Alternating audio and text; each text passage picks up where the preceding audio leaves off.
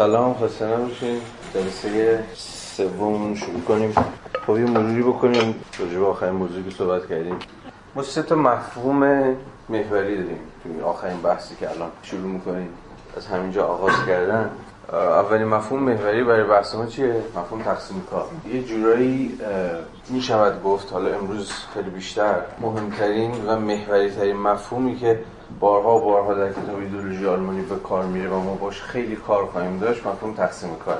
و اهمیتی که تقسیم کار برای مارکس داره.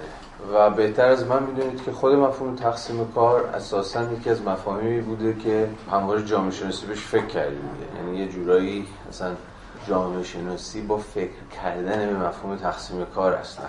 تعین پیدا می‌کنه چه تو کار مارکس؟ حالا به ویژه در همین ایدولوژی آلمانی در دست نوشته ها در مانیفست در گروندریسه در خود کاپیتال ما بارها بارها به مفهوم تقسیم کار برمیگردیم. قبل از مارکس هم این فکر کردن مفهوم تقسیم کار سابقه درازدامنی داشته نه؟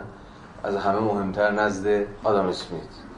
خب اسمیت کسی که حتما بود بخوندش دیگه. حالا ما به کاپیتال که برسیم خب اونجا روی آدم اسمیت هم درنگ هایی خواهیم کرد چون بخش وسیعی از کتاب کاپیتال در گفتگوی انتقادی با اقتصاددانان به اصطلاح کلاسیک یا همون لیبرال از جمله اسمیت، ریکاردو و بقیه نگاشته شده. خب برای اسمیت هم اهمیت بسیار تعیین کننده داشته. و بعدها یعنی بعد از سنت مارکسی هم به ویژه نزد دورکیم و ایضا زیمل مارکسی زیمل خیلی بخش تقسیم کارش رو کمتر مطرح شده حتی در جهان انگلیسی زبان. ولی جالبه که بدونید که اولین کتابی که زیمل می نویسه در سال 1890 زیمل می‌شناسید. یکی از کلاسیک های جامعه شناسی هم. اولین کتابی که زیمل می نویسه 1890 کتابی به تفکیک اجتماعی. اسم کتاب سوشال دیفرنشیشن تفکیک اجتماعی تمایز اجتماعی. که محور عمده تفکیک یابی و تمایز یابی جامعه مدرن چیه؟ همین فرایندهای تقسیم کار یا در واقع تشدید شدن فرایندهای در واقع تقسیم کار دیگه نه؟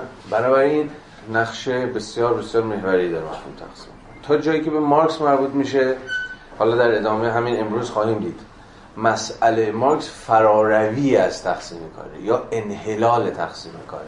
حالا خواهیم دید چرا؟ خیلی نکته مهمه چرا مارکس می‌خواد از شر تقسیم کار خلاص بشه. چرا فکر می‌کنه که گذار از سرمایه داری اصلا گذار از تقسیم کاره حالا به این سوال سعی می‌کنیم جواب بدیم همین امروز. ولی تا جایی که به این بحث مشخصه مربوط میشه مارکس از این تقسیم کار مشخص حرف می‌زنه دیگه. یه تقسیم کار خیلی متأخری هم نیستش.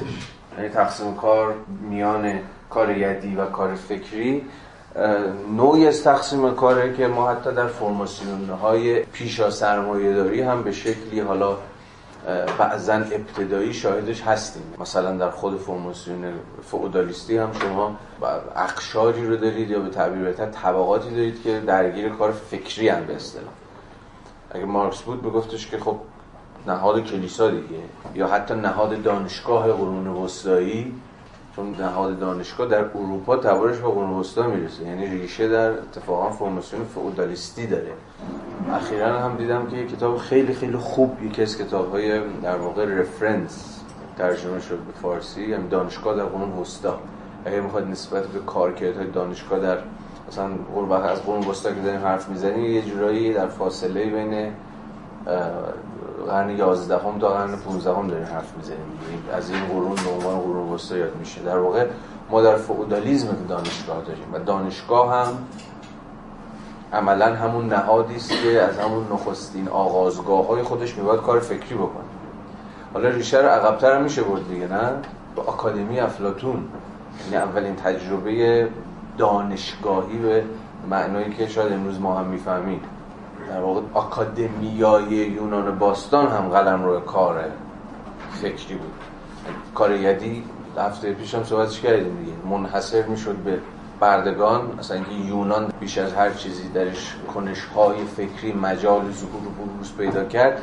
یکی از دلایل اجتماعی و جامعه شناختیش این بود که لیبر یا همون کار یا زحمت یا هر چیزی که شما اسمش می‌ذارید که در واقع گویای فعالیت هایی است که ما از مجرای اون نیازهای معیشتی روزمره خودمون رو اتفاق می‌کنیم ارضا می‌کنیم منحصر می‌شد به بردگان. و این مولد چی بود؟ فراغت. برای شهر اونایی که شهروند بودن. یعنی شهروندان درگیر کار یدی نیستن. شهروندان فقط درگیر کارهای فکری هم و عامتر و دقیقتر بخوایم حرف بزنیم در واقع دست به کنش می‌زنن. اکشن نه labor اصلا کار نمی‌کردن. خیلی. کار به معنی labor دیگه. درگیر رتق و فتق امور oikos یا همون خانه نبودن شهروندان. شهر... شهروندان در واقع وظیفه عمدهشون اون چیزی که در واقع تمدن یونانی رو می‌سازه همون کنش های, کنش های سیاسیشونه در حیات عمومی شهر. مثلا خود مفهوم citizen دیگه. شهروند یعنی کسی که در امور شهر مداخله می‌کنه. امور عمومی شهر. و این خود مستلزم وجود چیزی است که ما بعدها می‌دونیم که اسمش میشه آگورا دیگه. آگورا در یونان ترجمه تحت لفظش میشه میدانهای عمومی. میدانهای عمومی در یونان دو تا کارکرد عمده داشتن. یکی که قلمرو بازار بودن. بازار در مقام قلمرو مراوده ارتباط و داد و ستد و دوم قلمرو چی بودن؟ غیر از بازارها قلمرو گفتگو. گفتگوهایی که می‌تونست ماهیت سیاسی داشته باشه برای تصمیم گرفتن در مورد امور شهر چجوری باید داره باشه. یا قلمرو در واقع دادگاه ها و خیلی چیزهای دیگه شبیه به این بود. آگوراهای شهر. یعنی یا یه کارکرد اقتصادی به معنای بازار محورانه داشت یا کارکرد گفتگو محورانه که می‌تونست ماهیت سیاسی یا غذایی پیدا بکنه. اصلا برای همین هم هست که یونانی ها بودن که اهمیت رتوریک رو کشف کردن. یا اصلا یونانی ها بودن که رتوریک رو ابداع کرد رتوریک رو ترجمه می‌کنیم معمولا خطابه دیگه یا فن خطابه دیگه. چرا اهمیت پیدا می‌کنه رتوریک در یه تمدنی؟ به این دلیل ساده که کل قدم شهر بر محور همین رتوریک ها همین خطابه ها وعظ ها پیش میره. برای یکی از دانش های عملی که در یونان اهمیت بالایی داره رتوریکه. یعنی فن به کار گرفتن زبان. به قصد اگر وظیفه زبان فلسفه یا همون زبان لوجیکال یا همون زبان اپیستم کشف حقیقته وظیفه زبانی که به گونه رتوریک به کار میره اقناع دیگه نه؟ مسئله توی رتوریک حقیقت نیست. توی گفتار اپیستمیکی که مسئله بر حقیقت. یعنی فلسفه در واقع حقیقت داره. ولی رتوریک دغدغه حقیقت نداره دغدغه تاثیرگذاری داره. دغدغه افکشن داره. اثرگذاری مجاب کردن اقناع کردن داره. یعنی زبانی است که در شهر میباید به کار بره و شهروندانی که باید از مجرای کنش های زبانی هم دیگر رو قانع کنن. حالا یا در دادگاه قانع کنن یا در صحنه علنی شهر برای تصمیم های عمومی. برحال حالا این خود اصلا موضوع مستقل و موضوع دیگری است. می‌خوام از این حرف بزنم که این تقسیم کاری که مارکس اینجا ازش یاد می‌کنه تقسیم کاری نیست که با سرمایه داری متولد شده باشه دیگه. تقسیم کار پیش ها سرمایه دار نیست. شاید بتوان اوجش رو در خود یونان با این اوصاف تشخیص داد. اما ادعایی که مارکس اینجا داره می‌کنه یه ادعای خیلی جزئی‌تر و مشخص‌تریه مارکس داره از این حرف می‌زنه که تحت چه شرایطی آگاهی با واقعیت درگیر میشه؟ همین فرازی که هفته پیش خوندیم و بحثمون رو باش تمام کردیم. داره از این حرف می‌زنه که آگاهی هایی که ساخته میشن و شکل می‌گیرن در یه دقیقه در تضاد قرار می‌گیرن با اون هستی اجتماعی مولد خودشون. حالا سخن مارکس و دعوی مارکس اینه که خب تحت چه شرایطی آگاهی واقعا مسئله دار میشه با واقعیت؟ یا دیگه آگاهی ها در ساحت صورتبندی خودشون همون چیا میشن؟ نظریه ها دیگه سنت های فکری دیسکورس ها پارادایم ها. در واقع تضاد میفتن با واقعیت. به قول مترجم ما درگیر میشن با واقعیت. هفته پیش هم مثال های ازش زدیم دیگه اگه به خاطرتون مونده باشه. جایی که مثلا از لیبرالیسم اولیه سخن گفتیم. لیبرالیسم اولیه کجا ساخته میشه؟ کجا شکل می‌گیره؟ کجا تعین پیدا می‌کنه؟ انگلستان قرن 17 نه اگه مارکس باشه میگه ببین اصلا تصادفی نیستش که لیبرالیزم خاصگاهش انگلستان قرن 17 هم. اصلا این تصادفی نیست کاملا این شکلگیری اون شرایط تکوین تاریخی لیبرالیزم رو باید در دل مناسبات اجتماعی که بورژوازی داره توش متولد میشه اونم چی؟ بورژوازی نوظهور انگلستان که داره با قدرت مطلقه پادشاه نرم نرمک درگیر میشه توضیح داد تصادفی نیست که جان لاک در مقام پدر بنیانگذار لیبرالیزم در تمام رساله های خودش مثلا داره از اصل مالکیت داره دفاع می‌کنه این دفاع نظری از اصل مالکیت به نوعی expression بیان یا تجلی تضادها و درگیریها و دعواهایی است که در واقعیت تاریخی انگلستان قرن 17 هم بر سر این پرسش در جریانه که به واقع مالکیت نه تنها چیست بلکه چه کسی می مشروعیت رو داره که واجد مالکیت باشه؟ اصلا کی مالکی؟ کی می‌تونه ادعا کنه که من مالکم؟ این دعواها دعواهای درون خود واقعیت. مثلا دعوای دو جناح سیاسی دیگه. در انگلستان نیمه اول قرن 17 هم یعنی 1630 تا 1650 عملا شما دعوای بین ابسولوتیست ها رو دارید مطلق گرایان رو دارید که طرفدار دولت مطلقا و بزرگترین نظریه پردازشون خود هابزه و اینا معتقدن که مالکیت از آن پادشاه تنها کسی که می‌تونه مالک باشه پادشاه اگر هم مالکیت غیر از مالکیت پادشاه وجود داشته باشه نتیجه تفویضی است که او کرده به مثلا فئودال ها یا دیگران. مالکیت به این معنا تکلیفش روشنه. ولی در برابر شما مشروط خواهان رو دارید نه؟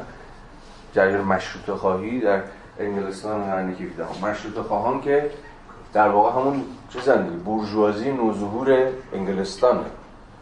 که می‌خواد مالکیت رو فراتر از شخص پادشاه تعریف بکنه. و برای همین هم دنبال میگرده که اصلا چجوری باید خود مالکیت رو توجیه بکنه چجوری باید توجیه نظری بکنه مالکیت رو. بخش وسیعی از مثلا رساله دوم در باب حکومت مدنی آقای جان لاک اختصاص داره به پایه گذاشتن بنیانهایی برای توجیه مالکیت. یعنی می‌خوام بگم این تعارضهای ظاهرا نظری به زبان مارکسی expression نه. reflection یعنی بازتاب نیستش آینه ای یه دعوایی بشه بعد اینو بازتاب پیدا بکنه. expression تجلیه یعنی توی reflection توی رابطه بازتابی شما یه رابطه یه طرفه داری.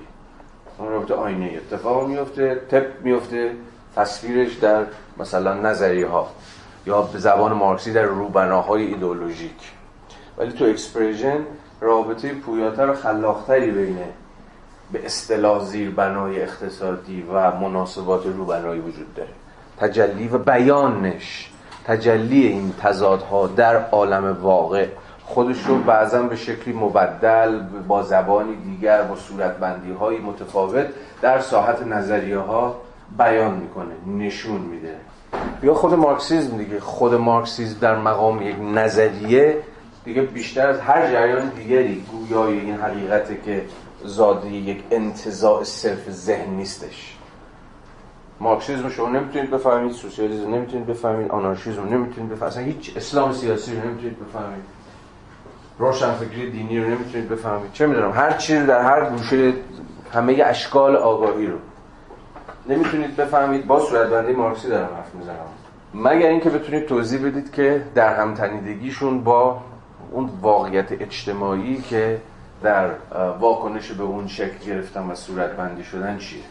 مارکسیزم زاده یه تعارض واقعی در خود واقعیت تاریخی سرمایه داری شما مارکسیزم نمی‌تونید به این معنا نه مارکسیزم هیچ ایدئولوژی رو نمی‌تونید از تاریخ خودش جدا کنید. این خیلی نکته مهمه. برای فهم ایدئولوژی ها باید تاریخ تکوین ایدئولوژی ها رو بفهمید. اما احتمالاً که سوال برای ما پیش میاد. ما منظورم ساکنان جوامع پیرامونی یا شبه پیرامونیه. که درگیر کنشی هستیم که به نظر میاد این داستان رو تا حدی دور می‌زنه. درگیر چه کنشی هستیم؟ که تا حدی این از واقعیت برایند بودگی نظریه ها رو تا حدی می‌تونه بپیچونه دور بزنه. ترجمه.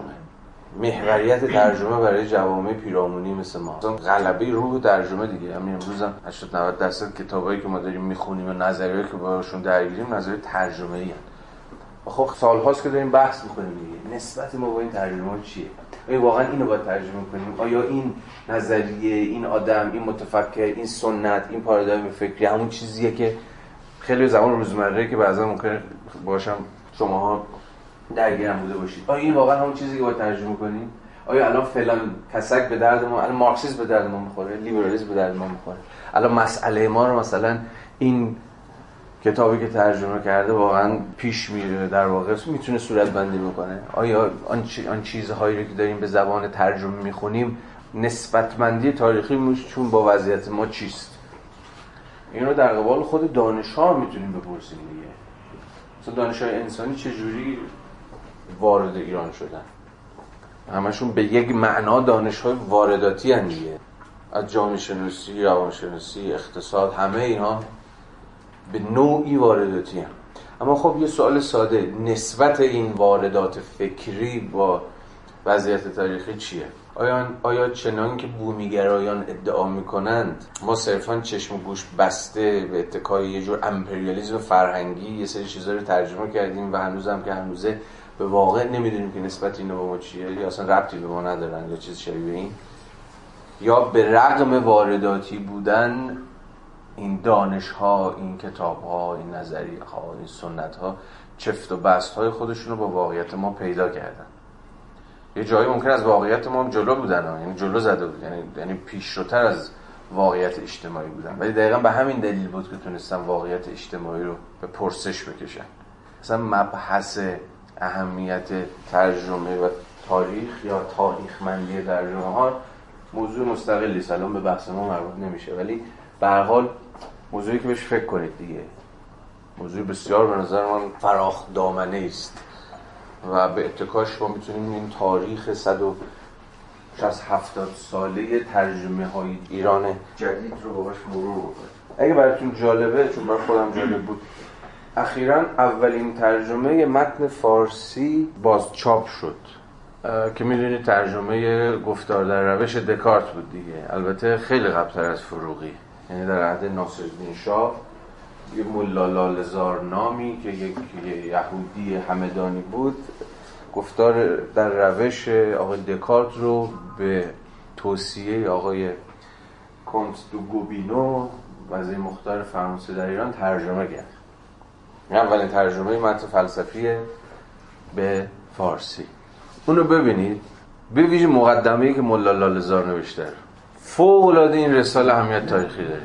فوق العاده به ویژه اون مقدمه مترجم فارسیش که می‌خواد توضیح بده چرا من این ترجمه کردم. خیلی جالبه. ببینید چی میگه. مولا لالزار چجوری توجیه می‌کنه. در واقع در نهایت نمی‌تونه توجیه کنه که چرا ترجمه کرده. اصلا شما یه جور این ترومای ترجمه رو می‌تونی همونجا به نظر تو اولین ترجمه که ما کردیم ببین خیلی سرنوشت دردناک هم پیدا می‌کنه دیگه. خونده نشده تکفیر میشه و میسوزه. ترجمه دوم هم همه اتفاق براش میفته ترجمه دو دومین ترجمه متن فلسفی به فارسی هم باز دوباره گفتار در روش دکارت. این بار منتشر نمیشه که حالا سوخته بشه. ولی یه نسخهش ازش می‌دونم که در کتابخونه ملک هست. کتابخونه ملک توی اون سمت موزه ملی ایران. و سومین ترجمه ترجمه فروغیه. که الان ما همونو می‌خونیم دیگه نه؟ گفتار در روش صحیح به کار بردن عقل اینجوری ترجمهش کرد. حالا می‌خوام بگم که اگه این موضوع براتون جالبه اون رساله رو ببینید. حالا برگردیم بس خودم در صورت پس ادعای مارکس تا اینجا ادعای روشن و شفافی هم هست. فارغ از اینکه بازم میگم شما باش موافق باشید یا نباشید. فعلا با موافق بودن و مخالف بودن خودمون خیلی کار نداریم. می‌خوام ببینیم خودمون بابا چی داره میگه. نظریه ها محض یا ناب نیست. همواره در پیوند دیالکتیکی با بقول وضع جامعه تکوین پیدا می‌کنن. خیلی خوب. از این فراز عبور کنیم. بیایم روی بند چهار رو که همون صفحه 309 باشه. خب مارکس بحث جدیدی رو می‌کشه بس می‌خوام صفحه 310 پاراگراف آخر رو بخونم. یه نکته هم باز همینجا تو حاشیه بگم بهتون. چنان که می‌بینید ایدئولوژی آلمانی مثل منسجمی نیستش. نه؟ ناگهان یه موضوعی بال و پر پیدا نکرده و توسعه نیافته و اینها ناگهان یه باب جدید گشوده میشه یه موضوع جدید گشوده میشه میره جلو و دو چون که می‌دونید این کتاب نه تنها هیچ وقت منتشر نشد بلکه اصلا محصول هم نویسی های پراکنده این دو تا با هم دیگه. یه بخشش مارکس نوشته یه بخشش انگلس نوشته. خیلی وقتا انگلس مثلا در انگلستان این کتاب می نوشته مارکس در آلمان خیلی پراکنده و بدون یک نقشه معمارانه ای بوده که از توش کتاب منسجم در بیاد.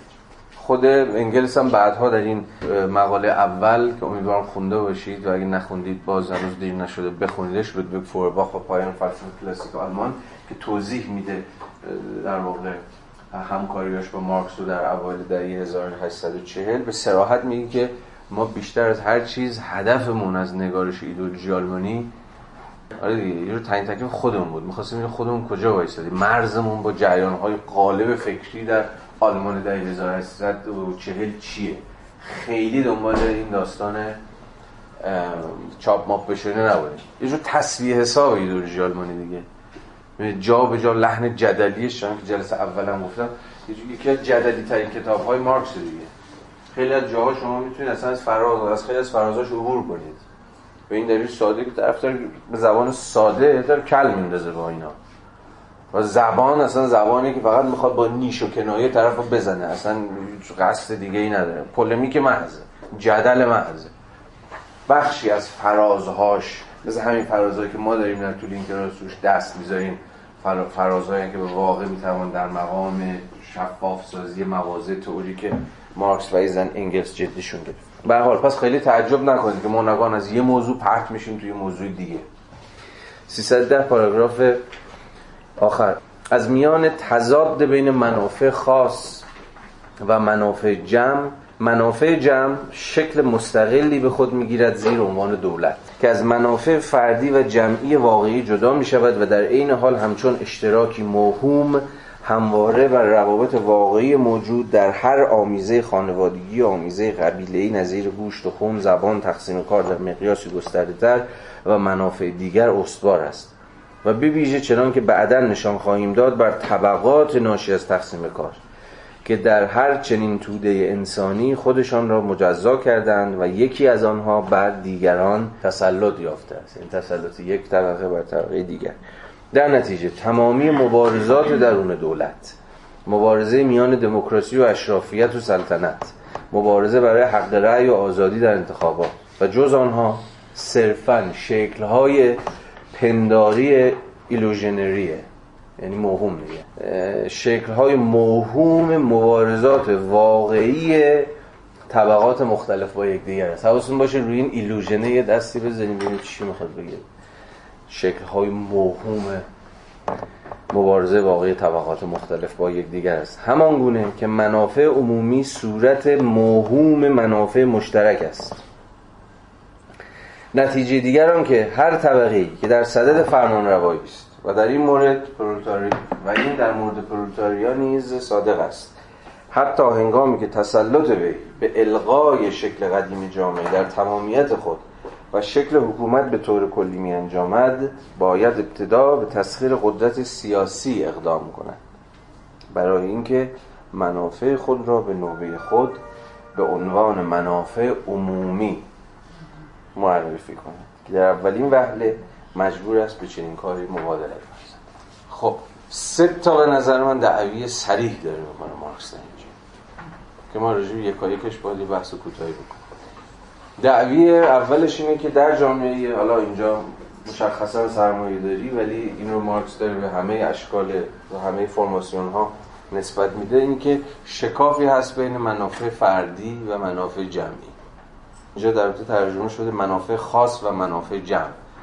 بین particular interest ها و universal interest ها علایق منافع جزئی فردی شما ترجمهش می‌کنید خاص و منافع کل منافع جمع منافع کل جامعه. و میگه که منافع جمع شکل دولت خودش می‌گیره حالا این یعنی چی؟ یعنی دولت ها همواره خودشون رو حافظ منافع کل به زعم مارکس جا می‌زنن. این جا می‌زنن مهمه دیگه. چون می‌خواد به ما بگه ببین این دعوی ایدئولوژیکه ها نباید باور کنیم اینو. مثلا ریشه نقادی مارکس به خود مفهوم دولت نقادی مارکسی به دولت همینجاست. هیچ دولتی کلی نیست. یعنی هیچ دولتی منافع و علایق همگان رو نمایندگی نمی‌کنه. هیچ دولت. از جمله یا از همه بیشتر دولت سرمایه حالا ما با این بسیار کار خواهیم داشت با این دعوی. این دعوی اول و روشن هم هست دیگه. خیلی دعوی چیزی نیست. دعوی پیچیده نیست. داره میگه که این شکاف بین این دوتا منافع منافع فردی و منافع جمعی شکافی است. پر ناشدنی حل ناشدنی و در نهایت دولت هم از قبل همین شکافه که ساخته میشه. و اصلا خودشو ارزم به حضورتون که تعریف می‌کنه این دعوی یک. دوم چیه؟ اینه که هر شکل حالا در اینجا به صورت مشخص. هر شکلی از مبارزه. در اینجا مبارزه سیاسی. میگه دیگه مثلا مثلا ما حق رأی می‌خوایم. دعوای بین مثلا اصلاح طلب ها و اصولگرایان مثلا. با ترجمهش کنیم همه اینا در نهایت چیه؟ مبارزه طبقاتی. در یک کلمه. هر دعوایی که می‌بینید اون بیرون هست تو هر حوزه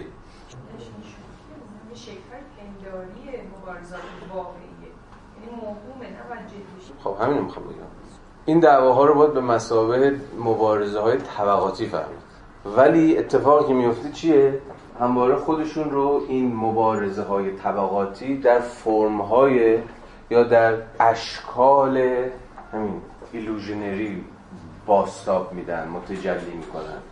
یعنی انگار که مبارزه واقعا صرفا مبارزه بر سر همین مثلا اصلاح طلب بودن یا اصولگرا بودن. مبارزه بر سر مثلا حق رأی زنان داشتن یا نداشتن. یا مثلا در قرن 19 هم دعوا بر سر اینکه کارگران حق رأی داشته باشن یا نداشتن. اینها رو مارکس میگه که در نهایت باید فهمید که بنیادشون زیربناشون چیه. مبارزه طبقاتی. یعنی طبقات هم که با هم دعوا دارن. حالا این شکلهای متفاوت ممکنه پیدا شکلهای توجیهی متفاوت ممکنه پیدا یعنی گول چی و مارکس میگه نخورید؟ گول گفتارهای توجیهگرانه این مبارزه ها رو نخورید. یعنی به این نگاه نکنید که اینا چجوری خودشون جاستیفای می‌کنن چجوری خودشون توجیه می‌کنن چجوری خودشون خودشون رو توضیح میدن. اگه اصلاح طلب میگه من دموکراسی خواهم و ما دنبال آزادی و فلان هستیم فریب این داستان رو نخورید. به زبان خودشون خودشون رو نفهمید. باز داره از اینجور ترجمه دفاع می‌کنن یعنی ترجمه کنید این دعواها رو به زبان طبقاتی. یعنی بتونید توضیح بدید که خب مثلا این اصلاح طلب های مدافع مثلا بریم سال 76 به بعد. اصلاح طلب ها رو مارکس میگه باید اینجوری بفهمید. اینا جریان بورژوازی نوظهوری که در جمهوری اسلامی شکل گرفتن. و منافع طبقاتیشون از مجرای مثلا گره خوردن به اقتصاد جهانی تعمین میشه. مثلا اینو بخش از بورژوازی تجاری هن برای همین مدافع چی هن؟ تنش زدایی در حوزه مثلا سیاست خارجی. یعنی ما با دنیا دعوا نداریم. اینکه میگم ما با دنیا دعوا نداریم به این دلیل نیست که آدم دیگه آدم فهمیده ای شدن. سرشون به سنگ خورده دیدن نه همچین دعوا با جهان خیلی فایده ای هم نداره اینا. نه مسئله اینه که اینا جایگاه موقعیت طبقاتی موقعیت طبقاتیشون اختزا می‌کنه که از قبل آشتی کردن با جهان. حالا یه بار به نام تنش زدایی یه بار به اسم عادی سازی روابط یه بار به اسم برجام چه می‌دونم هر چیزی شبیه به این درهای مثلا مملکت رو به روی تجار خارجی سرمایه‌گذاری خارجی غیره و غیره باز کنه یعنی کنش های سیاسی این جریان ها رو شما باید بگردید پیدا بکنید ترجمه کنید به علایق و منافع طبقاتیشون. یعنی گول اون صورتبندی موهوم یا همین چیزشون رو نخورید. فرم های چی ترجمه کرده؟ شکل های پنداریشون رو نخورید. باید بتونید خود این نبرد رو خود این مبارزات و خود این دعواها رو به اتکای اون خواستگاه های اقتصادیش بدید. الان سیاست خارجی جمهوری اسلامی خب عملا سالهای سال دیگه. دست کم دست کم. از اصلاحات به بعد دو تا جناح اصلی داره دیگه. همین جناح اصلاح طلبان و اعتدالگرایان و جناح مثلا چی بزنیم اسمشون؟ میلیتان ها نظامیان. ها. نظامیان به سراحت از استثنایی بودن جمهوری اسلامی دفاع می‌کنن نه؟ ما همچنان استثنایی درون قواعد نظم جهانی هستیم خود ترم مقاومت نمی‌دونم استکبار ستیزی هر چیزی. یعنی نظم جهانی استکباریه ما استثنایی در این نظم جهانی است. باز سخن بر سر اینه اگر بخواید مارکسی نگاه بکنید مارکس هم میگه بازم اینا انقدر جدی نیستش. باید نگاه بکنید که اینا که اینقدر از این دفاع می‌کنن که برجامو بزنن نمی‌دونم همچنان از این دفاع بکنن که ما رو پای خودمون وایسی ما نمی‌دونم ما می‌توانیم از این داستان ها دوران تحریم ها دوران شکوفایی ما بود و غیره و غیره. باید به این نگاه بکنید که این صورت های توجیهگرانه در واقع چی رو داره میپوشونه؟ میل اقتصادی یک طبقه رو برای اینکه خودش بتونه امور یعنی امور اقتصاد مملکت رو بگیره دست خودش. یعنی پروژه ها رو بتونه سپاه برداره نمی‌دونم عملا به یگان کارفرمای دست بالا در پروژه های اقتصادی و مالی و غیر و غیره تبدیل بشه. یعنی شما باید اینو ببینید. نه اون صورت موهومی که داستان رو چجوری دارن توجیه می‌کنن با چه زبانی دارن توجیه می‌کنن. این منافع اقتصادی است که زبان توجیه گرایانه ضد استکباری ضد امپریالیستی و غیره و غیره پیدا کرد در واقع دعوا از یه طرف بین مرکانتیلیست که نظامیون نمایندگیش می‌کنن با نولیبرال ها که اصلاح طلب ها و مثلا اعتدالی ها نمایندگیش می‌کنن. مرکانتیلیزم ایدولوژی چیه؟ ناسیونالیزم اقتصادی. مرکانتیلیست های صده 18 هم بیش از هر چیزی با همین سیاست چیز ساخته شدن مثل مرکانتیلیسم ادعاش این بود که دفاع از حالا بارها صحبت کردیم دفاع از تولید داخلی محصولات داخلی از راه مثلا وضع تعرفه های سنگین ترم اقتصاد ملی رو مرکانتیلیست ابدا کردن در و این یک اقتضایی ما به ازای تو دیپلماسی خارجی داشت دیگه. یعنی سیاست دیپلماسی تهاجمی. ما در حال جنگ با کشورهای منطقه ایم و این جنگ جنگ اقتصادی هم هست. حالشون چجوری می‌گیریم؟ اصلا نمی‌ذاریم کالا وارد شه خودمون رو پای خودمون وایمیسیم خودمون business مون رو خودمون دنبال می‌کنیم و غیره و غیره. این مرکانتیلیزم قرن 18 اُمی ایدئولوژیش مبتلا ناسیونالیسم اقتصادیه که البته به ناسیونالیسم سیاسی و دیگر ناسیونالیسم ها نیز دامن میزنه. به این معنا این شاخه راست جمهوری اسلامی در حوزه دیپلماتیکش همین حالا نظامیون یا نوع اصولگرایان از اقتصادی هم مرکانتیلیستن به این معنا. و فقط به این معنا. از اون طرف شاخه نولیبرالش کاملا برخلاف دیگه. بخشی از بورژوازی ایران نمایندگی می‌کنه که منافعش در این که اتفاقا بتونه business کنه با خارج. بتونه سرمایه‌گذار خارجی جذب کنه بتونه مراودات معمولی داشته باشه با نظم اقتصاد بین الملل بنابراین یه جناح جناح نولیبرال به شدت طرفدار عادی سازیه این آقا ما یکی مثل بقیه چه فرق می‌کنه. به FATF میپیوندیم.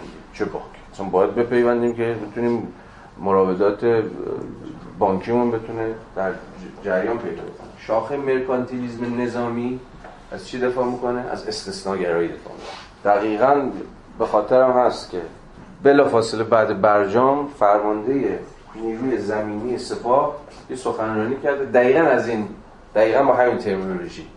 توی اصلا برجام می‌خواد که جمهوری اسلامی رو از وضعیت استثنایی که دقیقا از همین کلمه استفاده دقیقا. از وضعیت استثنایی که درش هست عبور بده و ما رو وارد فاز عادی سازی بکنه. برای شاخه جناح راست جمهوری اسلامی عادی سازی عادی سازی روابط عین سم میمونه. عادی سازی کل دودمانش و کل منافع حالا به زبان مارسی طبقاتیش رو دود می‌کنه میفرسته هوا. اتفاقا برای برندش داریم که همچنان جمهوری اسلامی رژیم استثنایی باقی بمونه. اصلا تصادفی نیست که اینو خودشون همواره انقلابی جا می‌زنن. اصلا این تأکیدی که ما انقلابی بودن برای چیه؟ انقلاب مگه چیه جزی وضعیت استثنایی؟ آره دیگه وقتی وضعیت انقلاب یعنی قانونی وجود نداره. انقلابی بودن یعنی آتش به اختیار بودن. یعنی هر لحظه شما می‌تونید و باید دست به عمل بزنید. تن به قانون و قید و بندها اتفاقا نباید داد. دادگاه اصلا دادگاه انقلاب یعنی چی؟ چرا ما هنوز دادگاه انقلاب داریم؟ یا نهادهای انقلابی یعنی چی؟ اصلا نهاد انقلابی تناقض محض دیگه. نهاد که انقلابی نمیشه انقلاب یعنی ضد نهاد. انقلاب یعنی جنبش مدام. انقلاب یعنی بی‌ثباتی. انقلاب یعنی تعلیق تام قانون. این تأکیدی که ما انقلابی هستیم و باید انقلابی بمونیم و غیره و غیره بازم اصلا تصادفی نیستش. یعنی یه رتوریک تصادفی نیست. گویای در واقع اشتیاق به تداوم وضعیت استثنایی. این وضعیت استثنایی که با انقلاب زاده شد تا ابد کش بیاد. ما همواره در یه وضعیت استثنایی هستیم ما جمهوری اما وضعیت استثنایی که فقط می‌تونید در پیوند با خود انقلاب 57 بفهمیدش. خب اینم حالا دعوی دومش بود. اما دعوی سومش در اینجا اینه که هر شکلی از دگرگونی وضع موجود که در واقع مترادف با قیام یک طبقه علیه دیگر طبقاته یا به یا در سرمایه داری قیام یک طبقه علیه یک طبقه دیگه است نمی‌تونه محقق بشه مگر از مجرای فتح دولت. یعنی دولت رو باید گرفت و پرولتاریا با دولت رو بگیر. مفهوم انقلاب سیاسی یعنی همین میگه. بعدها خواهیم دید فرقش مثلا با انقلاب اجتماعی چیه. مارکس میگه که شرط انقلاب اجتماعی که خودش دنبالش میگرده که انقلاب اجتماعی یعنی کل طبقات کل نظم اجتماعی موجود زیرو بشه. یعنی سرمایه داری دیگه سرمایه داری نباشه. این میشه انقلاب اجتماعی. ولی شرط این انقلاب اجتماعی انقلاب سیاسیه. یعنی قبضه دولته. یا به قول آقا قدرت سیاسیه. خب تجلیش میشه همون دولت. و فقط اگر ما دولت رو بگیریمه که یعنی پرولتاریا فقط اگر دولت رو تسخیر بکنه که می‌تونه وارد فاز دوم یعنی فاز انقلاب اجتماعی بشه. چرا؟ اینجا نمیگه بعدها میگه. به این دلیل ساده که دولت نهادهای قهرامیز داره. و برای انقلاب اجتماعی همون گذار به کمونیسم یا گذار از سرمایه داری به کمونیسم شما نیاز به قوای قهرامیز دارید. و این قوای قهرامیز در دست دولت اگر قرار باشه این گذار اتفاق بیفته به خودی خود ممکن نخواهد همواره گذاری خواهد بود قهرامیز بعدها انگلیس یه رساله نوشت که فارسی هم ترجمه شد. اونجا اگه این موضوع بازم براتون جالب تره اونم می‌تونید نقش قهر در تاریخ. دقیقا با همین عنوان تو فارسی هم مثلا اونم می‌تونید ببینید. ولی خب تز در اصل خب تز مارکسیه دیگه. ضرورت تسخیر دولت. پس از اینجا میاد که دولته که ابزار قهرآمیز در دست بعدها این مفهوم نزد وبر هم به یه معنای تکرار میشه دیگه. وقتی وبر هم می‌خواد دولت مدرن رو تعریف بکنه میگه چی؟ دولت چیه؟ میگه دولت در واقع نهادیه که انحصار این کلمه مهمه. انحصار کاربرد زور مشروع یا همون قهر مشروع در اختیار داره. این دولت دولت مدرن اینجوری شکل می‌گیره. به زبان ساده در مدرنیته سیاسی فقط دولتی که می‌تونه خشونت کنه. قهر به کار ببره. اونم چی؟ قهری که مشروعه. دولت می‌تونه حالا تا پیش از لغو اعدام دولت می‌تونه بکشه دولت می‌تونه دستگیر کنه دولت می‌تونه مجازات کنه دولت فقط دولتی که پلیس داره دولتی که قوه قضاییه داره دادگاه داره دولتی که ارتش داره. و دولت هیچ وقت به معنای دقیق کلمه شکل نمی‌گیره. وبر رو دارم میگم. مگر اینکه بتونه خودش و فقط خودش این قدرت اعمال زور رو داشته باشه. بنابراین در دقایق تکوین دولت مدرن در همه کشور. شما می‌تونید این تلاش های دولت نوظهور برای انحصاری کردن خشونت در دستان خودش رو ببینید. حتی در خود ایران دیگه نه؟ همه تو این قصه ها رو احتمالاً زیاد قصه که زیاد شنیدید که پهلوی اول دسته در 4 5 سال اول سلطنت خودش درگیر این بود که این قدرت های محلی رو سرکوب کنه دیگه. قدرت محلی که اسلحه دستشون بود می‌تونن قشون بکشن می‌تونن اسلحه علیه هر کسی به کار ببرن. در آره به واسطه ساختار ایلیاتی ما که خب ایلات همواره مسلح بودن. آقای پهلوی اول نمی‌تونست دولت خودش رو تثبیت کنه در مقام دولت مدرن مگر اینکه به زبان ساده اسلحه رو از دست همه جمع کنه. و بگه فقط من یعنی فقط دولتی که می‌تونه اسلحه به کار دولتی که می‌تونه محاکمه کنه می‌تونه اعدام کنه می‌تونه بفرسته زندان. یعنی این شکل گرفتن دولت به این معنا مستلزم خلع اصلاح جامعه است دیگه. حالا کاری من ندارم. می‌خوام بگم این اهمیت نسبت بین دولت و خشونت یا همون قهر یا هر چی که شما اسمشو می‌ذارید یکی از مفاهیم برسازنده مفهوم دولت نزد خود پدران بنیانگذار جامعه شناسی هم هست. ایضا تا همین الان. اینو تو مارکس هم می‌بینید و همین جا هم هست که باز مارکس روی ضرورت تصاحب دولت به دست پرولتاریا تاکید می‌کنه. اما واقعا پرولتاریا چه نیازی به قهر داره؟ قرار چیکار کنه دیگه قرار مالکیت رو لغو کنه دیگه. چون قرار مالکیت رو لغو کنی مالکیت هم زور می‌خواد دیگه. لغو مالکیت نیازمند قوای قهرآمیز دولت. و حالا چرا مارکس همینجا و بعد باز هم بعدها به ما خواهد گفت و این آفتی بود که به جان مارکسیزم افتاد که در این صورت دولت خود به خود محو میشه؟ چون این برای مارکس مرحله گذاره دیگه.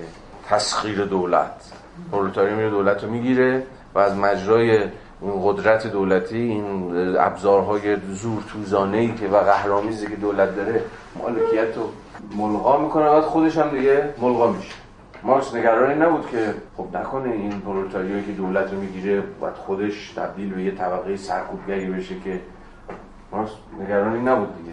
هرچند که آنارشیستا نگرانی بودن به مارکس هم مثلا بعدها باکنین یکی از اصلیش به مارکس همینه. که بعدها کاشف به آمد که باکنین آدم تیزبینتری بود از مارکس در این زمینه. مارکس فکر نمی‌کرد یه خطر باشه. چون فکر می‌کرد مالکیت رو که بزنی دیگه دولت سالبه به انتفاع موضوع میشه. چون دولت هست برای اینکه مالکیت هست. یا به تعبیر ساده تر دولت برای حفاظت از نهاد مالکیت هست. وقتی نهاد مالکیتی دیگر نباشه دولت برای چی؟ به این معنا اتفاقا مفروض مارکس خیلی بورژواییه یا خیلی لیبرالیه. چرا؟ به این دلیل ساده که دست کم از جان لاک به بعد بود و حتی نزد هابز هم شاهد این داستان هستید که آن چیزی که ضرورت وجود نهاد دولت رو ایجاب می‌کنه حفاظت از نهاد مالیکه چرا دولت باید باشه؟ چرا دولت ضروریه؟ با اگه دولتی در کار نباشه همه مال همدیگه رو می‌خواد خیلی زبان ساده. مالکیت دیگه بند نیست دولتی باید در کار باشه که بتونه از این مرزهای مالکیت دفاع بکنه. حالا مالکیتی در کار نباشه پس دولت هم دیگه به این معنایی که میگم سالبه به انتفاع موضوع میشه. و مارکس فکر می‌کرد که اگه این داستان ها بشه دولت عملا از مجرای انحلال مالکیت خودش داره منحل می‌کنه. ولی زهی خیال باطل. حالا چرا؟ هم باید سب البته همین زیل می‌تونیم یه دعوی دیگه البته دعوی چهارم نیست دعوی شاید سمونیم باشه. و البته تکرار هم دعوی اوله و اونی تا الان هر طبقه که قدرت رو گرفت یعنی دولت رو تشکیل داد منافع خودش رو جای منافع کل جا زد. پرولتاریا هم همین پرولتاریا هم هنوز هم همینه دیگه. یعنی علایق من یا اینترست های من اینترست های کل جامعه است. حالا از این حیث این رساله که خواهیمش خواند که دو تا رساله است در واقع. هم درباره مسئله یهوده که بسیار رساله مهمیه. حتما بخونیم. خیلی رساله کمتر خوانده شده ایه در مارکس. و رساله دوم نقد عناصر فلسفه حق هگل دو نقطه مقدمه. اونجا به سراحت بیشتری این بحث رو باز می‌کنه که چرا پرولتاریا یه طبقه کلیه یه طبقه جزئی نیست. یعنی چیه طبقه کلیه طبقه جزئی نیست؟ طبقه جزئی که معلومه دیگه. یعنی طبقه که علاقش علاقه جزئی خودش. طبقه کلی یعنی اگر این طبقه به منافع خودش به علاقه خودش برسه کل جامعه به علاقه به منافع خودش می‌رسه. مارکس فکر می‌کرد که تنها طبقه ای که به واقع این چیز رو داره این جایگاه عینی رو در ساختار طبقاتی جوامع بورژوایی داره پرولتاریاس من از طریق تبدیل کردن جامعه به یه جامعه بدون طبقه دیگه. چون طبقه رو کلا منحل آره تا حدی اما بذار این روایت رو بذارید بخونم از چیز. برمیگردیم به موضوع تو هم برمیگردیم. یه بخششو می‌خونم اما بعدا به تفصیل به این رساله خواهیم پرداخت. برای آنکه انقلاب یک ملت با رهایی طبقه خاص از جامعه مدنی همزمان باشد برای آنکه یک طبقه بتواند نماینده کل جامعه باشد این رو هیچ وقت فراموش نکنید. چون اساس دعوی مارکسیزمه. یعنی این متوجه نباشه اصلا مارکسیزم نمی‌تونید بفهمید. مارکسیزم در این حوزه دیالکتیک پیچیده بین کل و جز برقرار بکنه. دیالکتیک کل جز در نزد پرولتاریا. پرولتاریا خودش طبقه جزئیه یه طبقه مشخصی در جامعه ولی فقط یه طبقه جزئی نیست. طبقه در عین جزئی بودن کلی هم هست. یا نماینده کل جامعه هم هست. حالا چجوری مارکس این شعبده بازی رو مارکس چجوری انجام میده؟ ببینیم.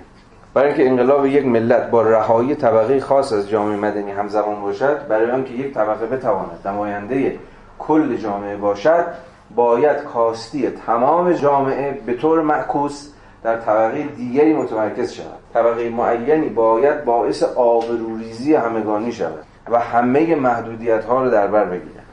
یک قلمرو خاص اجتماعی باید چون جنایت رسوای قلمروهای دیگر کل جامعه انگشتنوا شود چنان که رهایی از آن رهایی همگانی به نظر برسد. برای آنکه یک طبقه مظهر تمام عیار آزادی باشد طبقه دیگر باید برعکس مظهر آشکار ستمگری باشه حالا از این رتوریک مارکسی که بگذریم دعویش رو ببینیم چیه؟ دعویش خیلی ساده است. چرا این طبقه کلیه؟ خب نظرم نمیشه فهمیدش مگر اینکه اون جمله ادامهش رو بهش میگه فقط در این حالت این اتفاق میفته که اونم به منتهای خودش برسه. و اتفاقا حالا اگه بحث اون دیالکتیک باشه شاید بشه برگردیم به اون ماجرایی که اصلا خود اون رفت در چه شرایطی اتفاق میفته. که رفت میشه اون آشیه دیگه اون جزئه جز نیست و به یه معنایی داره کل رو نمایندگی کنه در حالت که آنتیتز خودش به منتهای خودش و به حد خودش رسیده باشه یه همچین چیزی. یعنی به نظر می‌رسه اتفاقا بیش از اون چیزی که واقعی باشه کاملا داره منطقی و حالا بر اساس اون منطق دیالکتیکی خودش. ببینید از یه حیث مارکس از جمله کسایی که اصلا نمی‌تونه به جامعه مساوی کل بیاندیشه جامعه برای مارکس از آغاز شکاف خورده است. یه عده‌ای بورژوا خیلی زمان ساده دیگه. یه عده‌ای بورژوا یه عده‌ای پرولتاریا یه عده‌ای ستمگرن یه عده‌ای ستمکشن یه عده‌ای کارفرما یه عده‌ای کارگرن و اینها بین اینا هیچ شکلی از آشتی هیچ شکلی از منافع مشترک وجود نداره. هرچی که منفعت اینه ضرر اینه و بالعکس.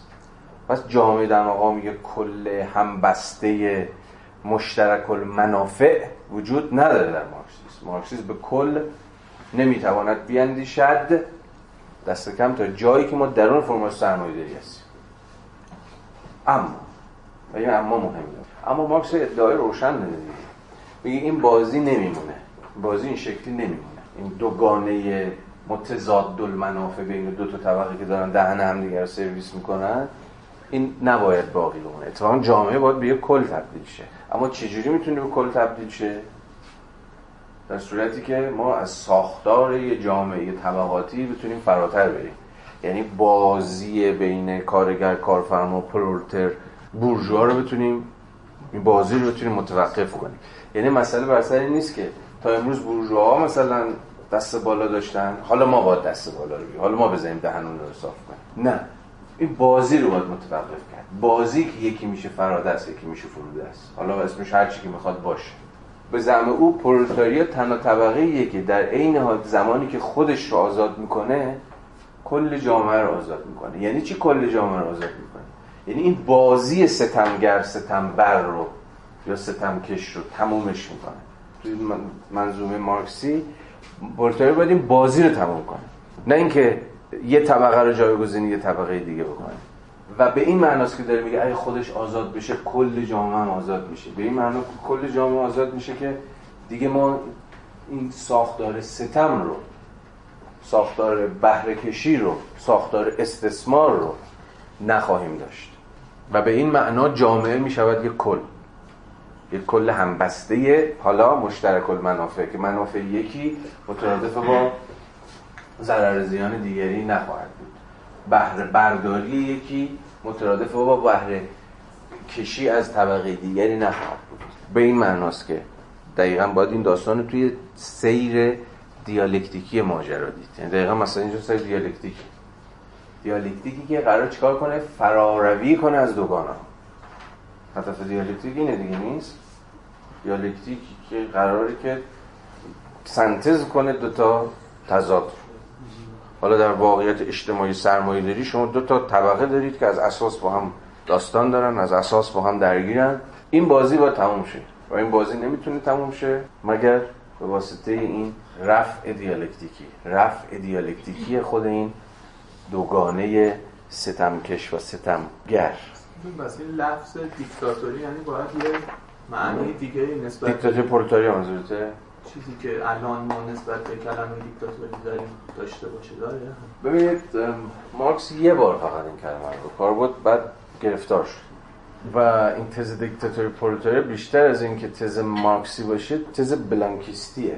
لوی بلانکی انقلابی از اون سوپر انقلاب انقلابی حرفه‌ای دیگه. اصلا لنین قرن 19 هم یه جورایی. figure انقلاب است. او بود که بیشتر از خیلی مارکس رو تز دیکتاتوری پرولتاریا تمرکز داشت. البته مارکس نه اینکه نگفته مارکس گفته تز تز دیکتاتوری پرولتاریا سخن گفته. و بعدها لنین دیگه. من راستش بخوام می‌خوام اعتراف کنم هیچ وقت اینو نفهمیدم. این دعوی رو که خیلی از مارکسیست هنوزم میگم من نمی‌دونم از خودش پرسی که دیکتاتوری پرولتاریا خود بزرگترین و بالاترین درجه دموکراسی است. من نمی‌دونم یعنی چی. حالا کسی می‌دونه می‌تونه بگه. یعنی چی؟ نه نه نه دیکتاتور مسلم و اینا نیست. همگان می‌تونن جا بزنن. یعنی تعریف می‌کنه. این میشه دیکتاتوری میشه و شاید بفهمید توی این بند قبلیش یه مثال میدن از خانواده و اینکه ساختار خانواده و ساختار در پدر سالاریه چطور نابرابری رو تولید می‌کنه و اجازه نمیده اصلا فکر کنی به اینکه عامل اصلی نابرابری همون پدر است. بعد توی بند بعدی که به دولت می‌رسه و ما خوندیم در واقع داره این دولت رو جای اون پدره می‌ذاره. جای اون کسی که خودش داره در واقع عامل اصلی نابرابری می‌تونه باشه و بقیه تو بازی افتادن. نمی‌دونم که علت اصلی خود دولت است حالا مسئله اینجاست که چطور مارکس این- اینجوری داره دعوی می‌کنه که اون طبقه پرولتاریا باید دولت رو بگیره و خودش مثلا حالا با یه حرکات مثلا همونطوری که شما گفتید مثلا مالکیت رو لغو کنه یا کارهای دیگه بکنه اون موقع دولت ناپدید میشه. چون به نظر می‌رسه که ذات دولت بودن ذات پدر بودن یه سری مناسبات داره. پدر عادل به این معنا که عدالت به این معنا که پدره بخواد مثلا برادر و خواهر و همسر رو در جایگاه خودش قرار بده این که دیگه پدر نیست اسمش. یا اینکه دیگه دولت نیست. این اصلا امکانش انگار وجود نداره. اگه درست فهمیده باشم حرف تو ببین دعوی مارکس در قبال ضرورت تسخیر دولت در فرایند انقلاب کمونیستی روشنه. روشن چرا میگه باید بریم دولت رو بگیریم؟ به این دلیل که فقط اگه دولت رو داشته باشیم میگه می‌تونیم فرایند امهای مالکیت رو پیش ببریم چون فرایند امهای مالکیت با خواهش می‌کنم و لطفا اینا که ممکن نیست. با خشونت ممکنه. چون تعارف هم نداره. خشونت. اصلا قهر چون قهر هم می‌کنم قشنگیه نه؟ خشونت. خشونت می‌خواد. تعارفی هم نیست. و این خشونت ابزارهای خشونت دولت داره. اما حالا مارکس فکر می‌کرد که نباید نگران این داستان بود چون این یه مرحله گذاره. درسته؟ این مرحله که دولت میشه همه کاره یه مرحله گذاره به سمت کمونیسم. اینجا هنوز کمونیسم نیست. چون تو کمونیسم اصلا ما دولت نداریم. یعنی مسئله مارکس نیست که دو حالا دولت خوب یا به تو پدر عادل. دولت خوب دولت مرده است. دولت خوب دولتی که اصلا نباشه. و او فکر می‌کرد که از مجرای امهای مالکیت دلیل وجودی دولت رو داره تعطیل می‌کنه می‌زنه نفی می‌کنه هر چیزی شایبی ولی بعدها کاشف به عمل اومد که دولت خود به طبقه تبدیل یعنی بروکرات ها. و دقیقا بلایی که سر سوسیالیسم واقعا موجود اومد دیگه سوسیالیسم واقعا موجود در نهایت به شکل گرفتن طبقه جدیدی انجام میده یعنی بروکرات های حزبی که منافع خودشون رو یا منافع همون نومنکلاتورا رو اون حزب همه کاره رو کمیته اجرایی. حکومت شوراها رو هم ارز با منافع طبقه کارگر یا حدسی شبیه به اینجا می‌زنه حالا این حدس و گمان ها رو گفتم قبلا باکونین زده بود در نقلی به مارکس داشت. و جالب اینه تروتسکی هم زده بود در سال 1903 زمانی که کتاب چه باید کرد لنین رو نقد می‌کرد. البته تروتسکی که بعدا توی بازی بولشویسم و خودش هم چیز شد دیگه. خیلی نقدهای درخشانی داره تروتسکی به تز چه باید کرد لنین صورت بندی خیلی سریع این موضع مارکسیه دیگه. تروتسکی همین بود. این دیکتاتوری پرولتاریایی که شما قرار تشکیل بدید به دیکتاتوری بر پرولتاریا تبدیل خواهد شد. این یه داستان. داستان دیگه. نه تنها حزب جای طبقه رو می‌گیره حزب بولشویک جای طبقه پرولتار رو می‌گیره یعنی منافع خودش رو جای منافع پرولتاریا جا می‌زنه بلکه خود شخص انقلابیون حرفه‌ای هم ارکان بالای حزب هم در نهایت خود حزب رو به نفع منافع اقلیتی تعطیل خواهند کرد. و در نهایت این به باز تولید سوی ساختار اولیگارشیک منجر خواهد شد. یعنی جور اقلیت سالاجی. یک و دوم به بوروکراسی دامن می‌زنه. یه دستگاه عریض و طویلی می‌سازه برای که بتونی فرآیندهای چون وقتی مالکیتی نباشه در نهایت امور باید به اتکای بروکراسی ردخ و فتخ بشه دیگه. چون وقتی نهاد مالکیتی می‌زدی همزمان به اون نهاد بازار هم می‌زنید دیگه. وقتی مالکیتی نباشه و بازاری نباشه بازار خود تنظیمه. یا قراره که خود تنظیم باشه. وقتی بازاری در کار نباشه همه مراودات و فعالیت های اقتصادی مبتنی باید بشه بر چی؟ برنامه‌ریزی متمرکز. همه چیز باید مبتنی نقشه باشه مهندسی باشه. اصلا این ترم مهندسی اجتماعی مهندسی فرهنگی ترم مارکسیستیه. تردید نکنید ترم مارکسیستی. جامعه به مثابه یک construction ی که باید به شکل مهندسانه برنامه‌ریزیش کرد براش نقشه کشی و هر چیزی شبیه اصلا جامعه به مثابه چیزی که می‌توان مهندسیش کرد می‌توان مدیریتش کرد می‌توان با نقشه و طرح و ایده سر و و این مستلزم چیه؟ نهادهای ناظر نهادهای مدیر نهادهای مدبر نهادهایی که از اول تا آخر سازوکارهای اجتماعی رو نظارت کنن مدیریت کنن و پیش ببرن.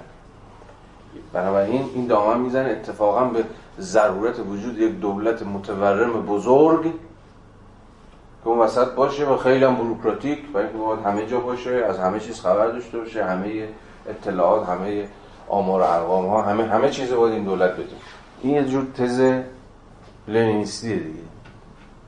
ولی حالا در برابر تزهای آنارشیست و اینها به جامعه خودگردان هم دیگه.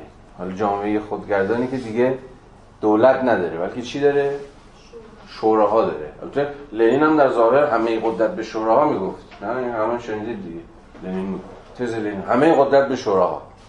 ولی در نهایت همه شوراها شعبات دولت هم به دولت گزارش بدن هیچ استقلالی نداشتن در تاریخ در واقع. بعد از لنین صورت نگرفت. جناب؟ امری که شما میگید تبدیل شدن همه چیز قدرت به شوراها بعد از لنین بعد از مرگ لنین صورت نگرفت. یعنی لنین تا موقعی که زنده بود کماکان تاکید روی قدرت در دست شوراها رو داشت. آها منظورتون اینه که بعد از لنین انحراف اتفاق افتاد. خب این از اون موضوعات بسیار مناقشه برانگیزه می‌دونم. آره بعضی معتقدن لنین خوب بود استالین اومد خراب کرد. من فکر می‌کنم نه ریشه های داستان تو خود لنینه. حالا من یه قدم بایزی شما میرم عقبتر. مشکل تو مارکسه. حالا اگر عمری باقی بود و مثلا نقد برنامه گوتا رو با هم خوندیم اونجا می‌بینید که مارکس به سراحت از این داستان دفاع می‌کنه. پیش دستانه بخونید نقد برنامه گوتا رو ترجمه جزوه کوتاهی هم هست 40 صفحه است. یعنی مثلا یکی دو ساعت وقتشه. آخرین متن مارکس دیگه می‌دونید؟ آخرین متن منسجمی که مارکس 1875 نوشته. نقد سوسیال دموکرات های آلمانه. تنها جایی که مارکس یه کمی ایجابی راجع به جامعه پسا سرمایه‌داری حرف می‌زنه. از هر کس به اندازه توانش به هر کس به اندازه نیازش چون اینجور چیزا همه توی نقل منوگوتاست بیاد توی سایت marxist.org یه ترجمه خیلی خوب و مرتب ازش هست اگر براتون جالب. من راجع به این دعوی دوگانه که تمام مبارزات درون دولت مبارزه میان دموکراسی و غیره صرفا شکل‌های پنداری مبارزات داخلی هستن میگم که به نظر می‌رسه به محض اینکه مارکس بپذیره که یه سری افرادی هستن که اینا درگیر شکل‌های پنداری میشن و خلاف منافع طبقاتیشون رفتار می‌کنن. اون ضرورتی که ما بر اساس اون ضرورت این شکل‌های پنداری رو در همتنیده با اون مبارزات یا تجلی اون مبارزات در نظر گرفتیم اون ضرورت از بین میره. یعنی می‌شود افراد کدوم ضرورت از بین میره؟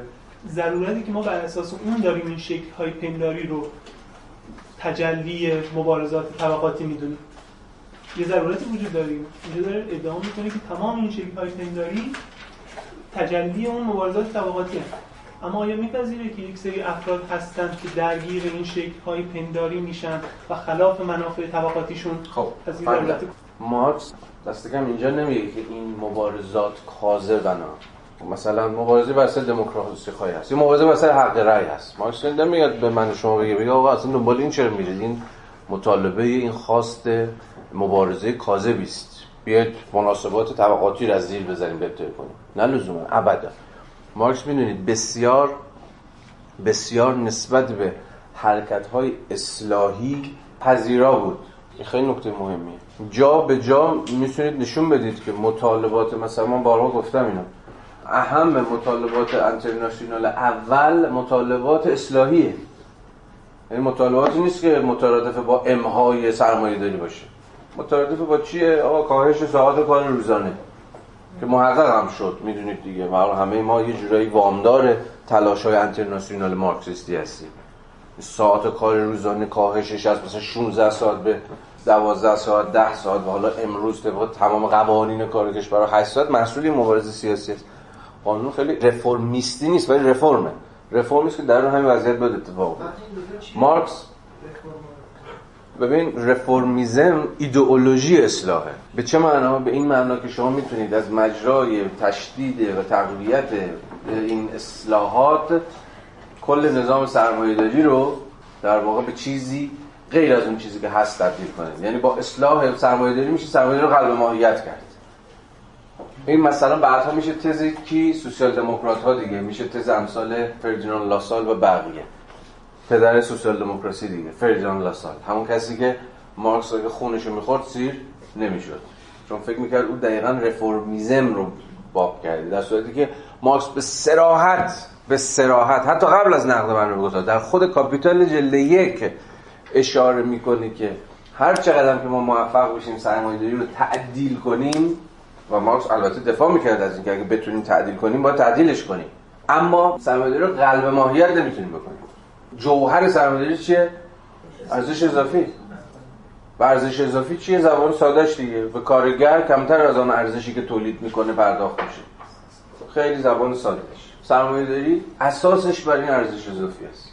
هر کاری هم بکنیم اینو نمی‌تونیم می‌تونیم کم کنیم. مثلا ارزش اضافی رو یعنی درجه به قول مارکس درجه یا میزان استثمار میشه کم کرد. مثلا با افزایش دستمزدها با کاهش ساعات کار چه می‌دونم خیلی کنش های موردی دیگه. اما خود این جوهر رو خود این ذات برسازنده سرمایه داری نمی‌تونیم بزنیم. بنابراین می‌تونیم از اصلاح گری های مشخص در دعوای مشخص دفاع کنیم کما که خود مارکس می‌کرد. و چنانکه از رساله در دفاع از سیاستش که حتما اون رو بخونید حتما حتما حتما بخونید به فارسی هم ترجمه شده در کتاب اسناد بین الملل اول و در سایت marxist.org به نام بیتفاوتی سیاسی ترجمه شده. اونجا پرودون برای چی می‌زنه؟ برای همین که پرودون به بقیه فکر می‌کردن که هر شکلی از اصلاحگری سیستم سرمایه داری بزک کردن داستان بزکش می‌کنیم نمی‌ذاریم تضاداش روشه. یعنی اصلاحگری رو مال کشیدن بر سرمایه داری. نباید مال کشید. باید گذاشت این تضاد بزنید تو چش و چار امروز هم خیلی از همین تز دفاع می‌کنن دیگه. هر شکل اصلاحگری در نهایت اون تضاد بنیادین رو به تأخیر میندازه که افشا بشه در واقع خودش رو عیان بکنه و غیره و غیره. این خیلی مهمه. از حیث فهم موضع سیاسی مارکس. مارکس از این طرف هم سوسیال دموکرات ها رو می‌زنه در مقام رفرمیست ها یعنی کسایی که می‌خوان با اصلاحگری سرمایه‌داری سرمایه‌داری درون با ابزارهای قانونی سر عقل بیارن. قلب ماهیتش کنن. گذار تدریجی به سوسیالیسم. که مارکس میگه چرته؟ این نمیشه. این میشه رفرمیست که مارکس می‌زنه از اون طرف هم جریانایی که با هر شکلی از رفرم سر اناد دارن به چیزی کمتر از خود خود انقلاب رضایت نمیدن هم مرزبندی اکید داره مارکس. یعنی در این حد استوایی بین این دوتا وای میسه. انقلابگری چیر و تمام و از اون طرف اصلاحگری تام و تمام. یک موضع این وسط که دقایق مشخص تاریخی تعیین می‌کنه که الان کدوم یک از این کنش ممکن هست یا ممکن نیست. بنابراین جنبندی سوالتو مارکس ابدا از این حرف نمی‌زنه. اینجا به صراحت که آقا این مبارزات مثلا سیاسی برای حق رأی کاذبه یا یه چیز موهومیه دنبالش نگردیم چرت مزخرفه. بریم کار اصلیه رو بکنیم. یعنی بزنیم بنیانهای چیز رو بنیانهای طبقاتی رو منهدم بکنیم. داره میگه که حواسمون باشه این مثلا مبارزه برای حق رأی در واقع بنیادهاش جای دیگری است. مثلا بنیادهاش ریشه داره در تعارض بین طبقات. اما این تعارض بین طبقات شکل‌های ایلوژنری پیدا کرده شکل‌های موهوم. پیدا این موهوم بودنش به معنای چیز بازم دارم میگم. به معنی چیز نیستش پرت بودن چرت بودن سراغش نباید بریم یا هر چیزی شبیه به این نیست. کما اینکه هم کارنامه عملی خود مارکس هم بحث‌های نظری جدی که در این موضوع کرده از این حرف می‌زنه که و به سراحت دفاع می‌کنه از این به اصطلاح سطوح روبرایی مبارزه. ولی حواسمون باید باشه این صورتهای روبنایی مبارزه تا چه حدی در پیوندن با به اصطلاح اون تنش‌های یا تضادها درون خود ساختار طبقاتی مارکس به مالکیت مگه نقدش به مالکیت خصوصی بر تولید نبود یعنی بر مالکیت خصوصی بر مصرف که این رو که نمی‌خواست لغو کنه. مالکیت خصوصی بر مصرف یعنی چی؟ یعنی اینکه بر کالاهایی که مصرف می‌کنیم تملک داشته باشیم که مورد نقد مارکس نبود اینکه بر ابزار تولید مالکیت بله بر ابزار تولید. این خودکار مال منه که بله مال آره منه. و این مکانیزمش می‌تونه از همون راه مثلا عرض و توزیع بازار اتفاق بیفته یعنی حتما این نیستش که اون مکانیزم خیلی عریض و بخواد خب خیلی یه شکلی از بازار وجود داشته باشه که این عرض و تقاضا رو کنترل کنه اما در این حال مالکیت خصوصی بر ابزار تولید وجود نداشته باشه. حالا این که تو داری میگی یه فرضیه که چون اولا باید نهاد تاریخی بازار رو بشناسیم بازار از کجا میاد؟ یا تو بازار چه اتفاقی میفته بازار چه نسبتی با تولید کنندگان واجد مالکیت بر ابزار تولید داره. یعنی سنتا و تاریخا بازار که فقط محل مبادله کالاها نبوده. یا اصلا بازار جدید به ویژه بازار سرمایه داری قلمرو تولید کننده هاست. و تولید کننده هایی که نمی‌تونن وجود داشته باشن من که مالکیتی وجود داشته باشه.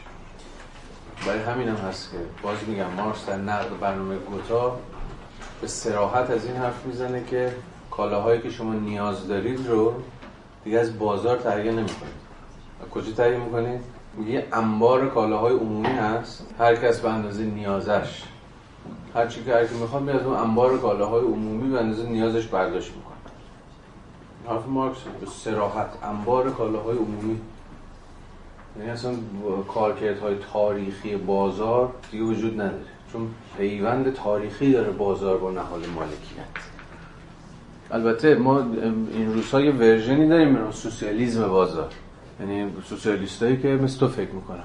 میگن ما می‌تونیم نوعی از بازار اصلاح شده رو در سوسیالیسم هم داشته باشیم.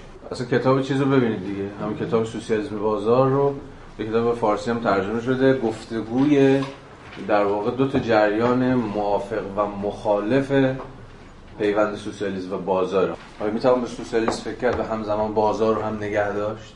مثلا جریان بسیار ضعیفیه تو سوسیالیست ها.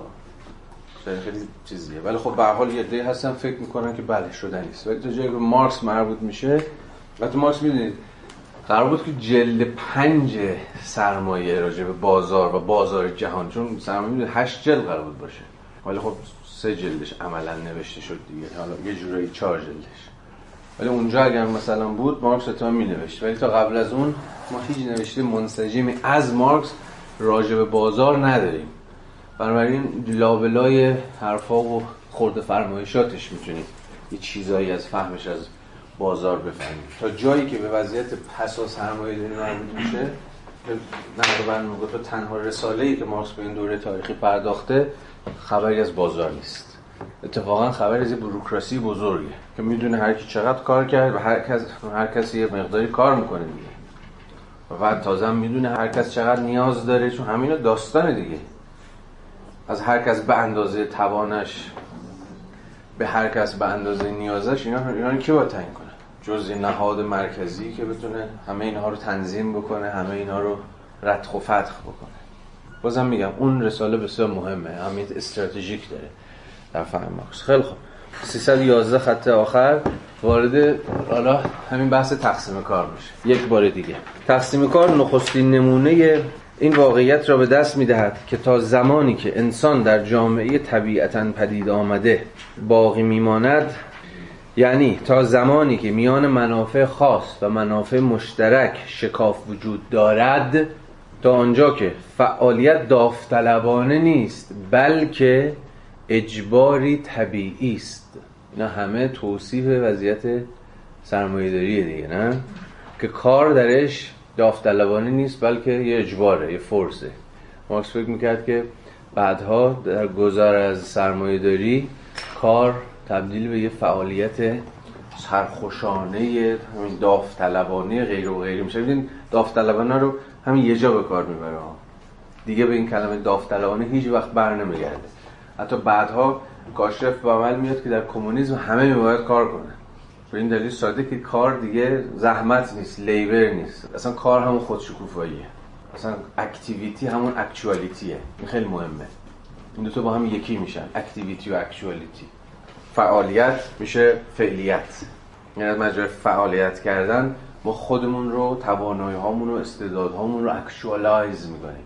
چی از این بهتر؟ این خیلی نکته مهمه. این یگانه شدن این دو تا در پس از سرمایه فعالیت با فعلیت activity با actuality ولی بله در سرمایه داری کار زحمته کار مشقته کار تقلاست. هر چقدر کمتر بهتر. هر چقدر کار کمتر قلم رو آزادی گسترده تر. این چیزی که شما توصیف کردیم شکل ترسناکی هم بگیره. یعنی که نه تنها تو این کار داوطلبانه نیست بلکه شما باید دوستش هم داشته باشین. یعنی می‌دونی؟ یعنی نه اینکه تظاهر بکنین به زنجیرهاتون انگار عشق. یعنی آره مارکس اگه بود که می‌گفت نه اصلا کار به این صد نخواهد بشه که باید دوست داشته باشه شما دوست خواهید داشت. چرا؟ چون کار دیگه بیگانه نیستش. ولی آره در سوسیالیسم واقعا موجود اینجوری بود. ببینید در کمونیسم شوروی چیزای عجیب غریبی داستانهای عجیب غریبی داریم ما دیگه. اون یارو کیه؟ شاعر روسی ماندلشام داشته قدم می‌زده توی خیابون اینا میگنش میگن چیکار داری می‌کنی؟ میگه هیچ کاری نمی‌کنم. قدم می‌زنم. میگم میبرش اردوگاه کارش بری. این ماجرا به همین فاجعه باریه یعنی به این دلیل که کار نکردن در یک جامعه در کمونیسم واقعا موجود دیگه. یعنی چیزی کم از خیانت نداشت. چون همه باید در این جامعه کار کنن. چون جوهر انسانیه کار کردن. و کسی که کار نمی‌کنه عملا یک مفخور بورژوا بیش نیست. حالا من به اون ورش هم یادم اه، یه کتابی هست در ستایش تناسانی. دیدین؟ بروز صفدری ترجمه کرده. اونو ببین اون خیلی رساله عجیبیه. مقالاتی از راسل و پل لافارگ و راول ونگم و اینا. خب اینا هم همشون چپ. مثلا پل لافارگ می‌دونید داماد مارکس بود. اولین کسی بود که از این حرف زد که اصلا کمونیسم به یک معنا یعنی بیکاری. یعنی بیکاری یعنی ضرورتی دیگه به کار کردن نیست. اما یه شرط داره دیگه که لافارگ نمیگه. الان مارکس چند صفحه بعد بهش اشاره می‌کنه. اونم در صورتی که واقعا کمونیسم از دل یه جامعه‌ای برآمده باشه که تعبیری که مارکس به کار می‌بره جهانی از ثروت و فرهنگ باشه. نه جهانی از کمبود و فقر. یعنی از اتفاقا از اوج ثروته که می‌شود به کمونیسم گذر کرد. وگرنه یک جامعه که درگیر کمیابیه درگیر فقره درگیر به قول این بابا کم بوده. همین یه صفحه دیگه می‌خونیم اینو. بسیار بند استراتژیکیه برای فهم تاریخ تنش هایی که در خود مارکسیسم شکل گرفت. این جامعه اتفاقا به مراتب بدتر از سرمایه داری دستن در کار استثمار خواهد شد. یعنی استثماری که در کمونیسم اتفاق میفته در کمونیسم برآمده از این جامعه فلک زده فقیر به مراتب ترسناکتره. که فقط چیزی که توضیح می‌کنه اون جامعه فقر رو توضیح می‌کنه. و که از این در بیاد باید بیشتر استثمار کنه بیشتر به کار بکشه. همین تروتسکی بعد از انقلاب اصلا فرایند نظامی سازی فرایند کار. تز تروتسکی بود بعد از انقلاب 1917 یعنی کاری که به شدت انضباطی به شدت اصلا نظامی. چون خود تروتسکی هم وزیر جنگ هم بود دیگه. و او بود که تز نظامی کردن کار رو. مثلا طراحی کرد. و یه جور بیش فعالی اتفاقا خیلی هم اجباری. می‌دونی تمثال یک پرولتر راستین در روسیه چیز کسی بود که 16 ساعت داره کار می‌کنه. بی وقفه اون یارو کیه؟ اون کارگری که تو سالها یکی از فیگورهای تبلیغاتی شوروی بود دیگه. کسی اسمش یادش نیست؟ فکر کنم فکر کنم همین. این تمثال کارگری بود که بی وقفه 14 ساعت کار می‌کنه حتی نقاشی ها پوسترهای شوروی هم که ببینید مردان خیلی ورزشکار بادی بیلدینگی که سر مزاره و خانم هایی که با آواز و خیلی یه زندگی اتفاقا خیلی روستایی خوشگل ارگانیک درگیر فرایندهای کار و تلاش و زحمت هن. ولی از این لذت می از این شادن از این خوشحالن فیلم های بعد از 1917 رو ببینید حالا استثنایی مثل آیزنشتاین و بقیه بذارید که نه ولی فیلم های تبلیغاتی روسیه بعد از انقلاب مثلا تشویق زندگی روستا تو اصلا تصادفی نیست که این روستا اینقدر مهمه چون هنوز جامعه جامعه دهقانی هنوز واحد اصلی تولید روستا هستن. و فیگور هم فیگور کارگران زن و مردیه که همین دارن لذت می‌برن از کار خودشون. در صورتی که این فرایند فرایند به شدت اجباریه. جامعه که عقب افتاده تو رقابت با جهان سرمایه‌داری هم هست باید ثروت تولید بکنه و نمی‌تونه متوقف بشه و هی بیشتر و بیشتر باید کارگران رو به خدمت بگیره و اتفاقا استثمارش می‌کنه. حالا استثماری که دیگه حالا ارزش اضافیش تو جیب کارفرمای خصوصی نمیره بلکه میره در جیب دولت. یعنی روسیه بیش از هر چیز یک سرمایه داریه حالا دولتیه. یعنی دولتی که سرمایه داره اعظمه برخلاف تصور مارکس که دولت حذف میشه نه تو خود دولت اونقدر گنده میشه اونقدر مستقل میشه که دیگه هیچ رقمی نمی‌تونی تکونش بدی. یه جابجایی آنترپرنور اتفاق میفته. کارفرما از چی به دولت. از بخش خصوصی به دولت دیگه تا حد زیادی. این تاریخ چیز دیگه.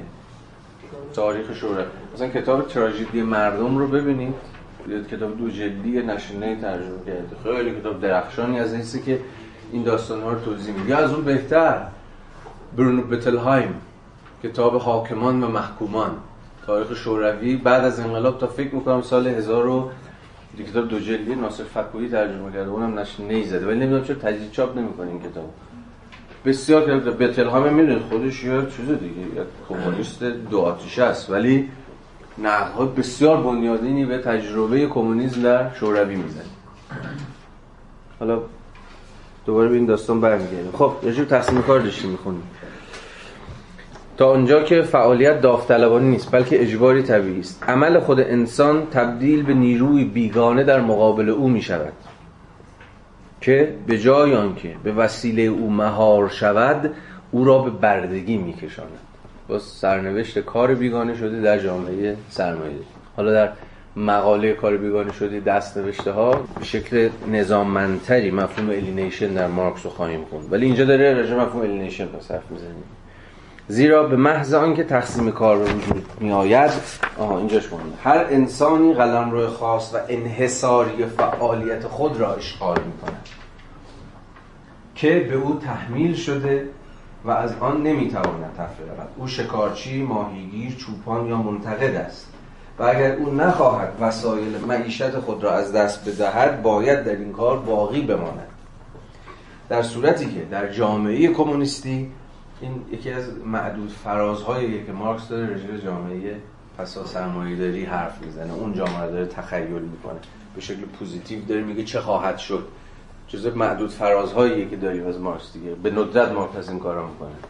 که بگه چه می‌شود. آینده رو تخیل کنه.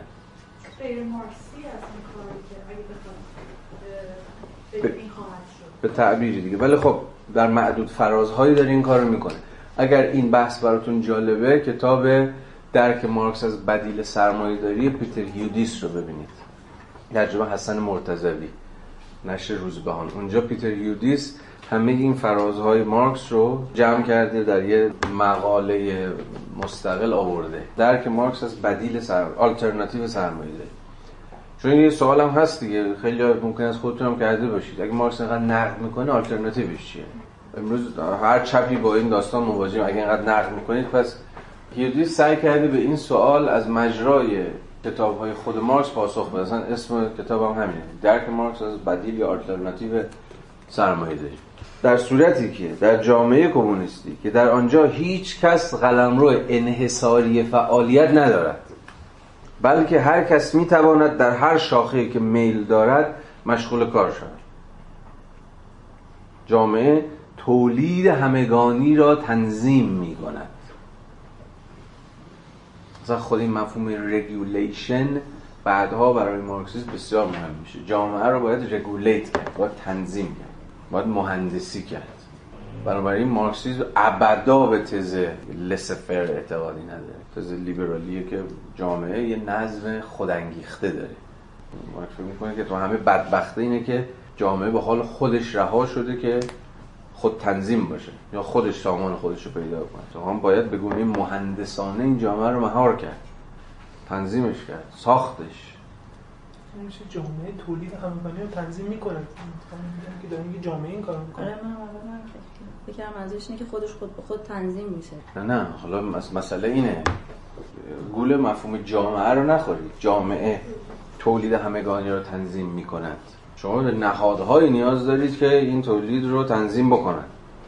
وقتی بازار نباشه وقتی بازار محو بشه در نهایت شما بگی خیلی خب اگه نهاد بازار نه پس چه نهادی تنظیم می‌کنه مراودات اقتصادی آدم ها یا مارکسیست به شما خواهد گفت نهاد برنامه ریزی. کیه؟ دولته نه شوراهان. یا دولت این شوراهان دیگه. حالا یکی از بدبختی مارکسیسم این بود که بتونه توضیح بده که چیکار بکنیم که این برنامه‌ریزی اونقدر هم چیز از بالایی نشه. اونقدر فرادستانه یه عده‌ای برای یه عده‌ای برنامه نچینن. برای همین بود که ترم برنامه‌ریزی دموکراتیک ساخته شد دیگه. تز نهایی مارکسیسم در واقع اینه. برنامه‌ریزی دموکراتیک. آیا ممکنه برنامه‌ریزی دموکراتیک؟ برنامه‌ریزی میشه دموکراتیک کرد؟ این سوالی است ما البته بگم ما تجارب موفقیت آمیز برنامه‌ریزی دموکراتیک هم داشتیم.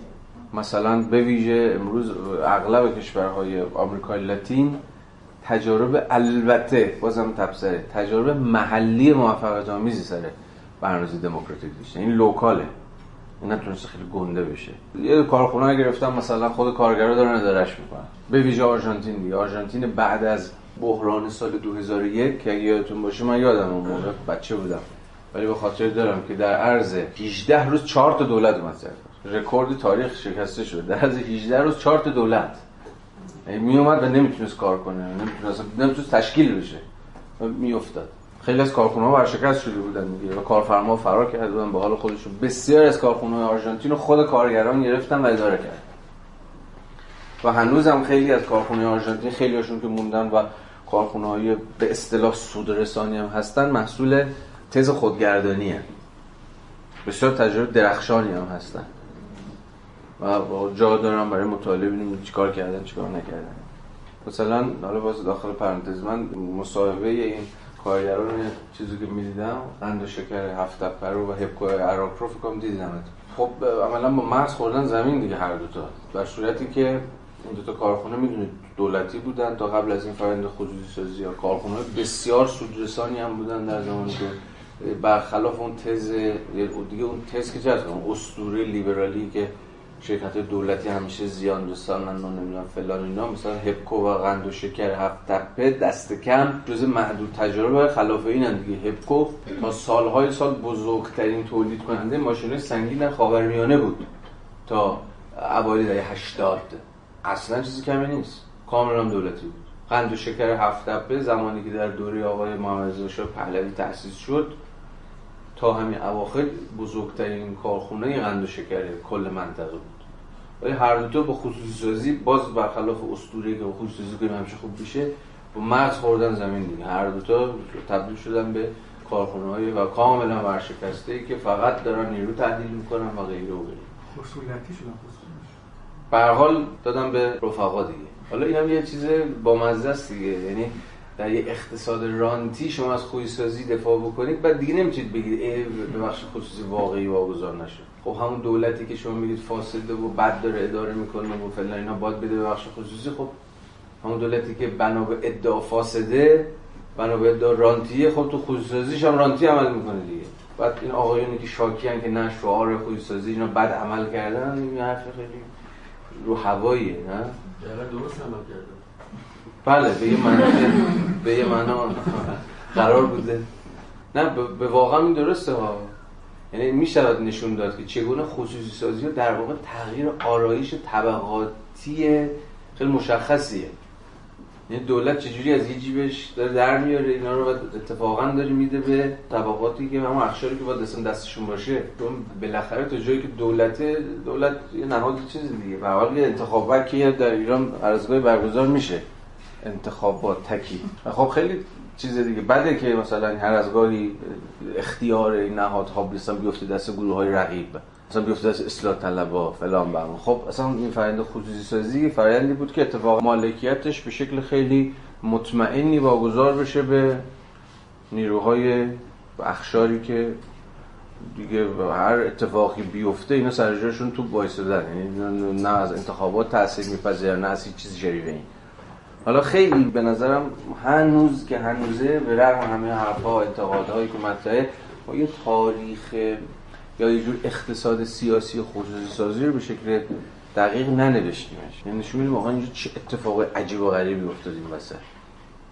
نولیبرال های ایران یا بازارگراهای ایران رو دارن ماله می‌کشن با صرف اینکه بد اجرا شد.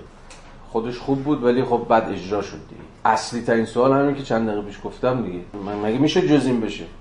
ادعای بود دولت فاسده. چون فاسده باید بده بخش خصوصی. خب چطور دولت فاسد؟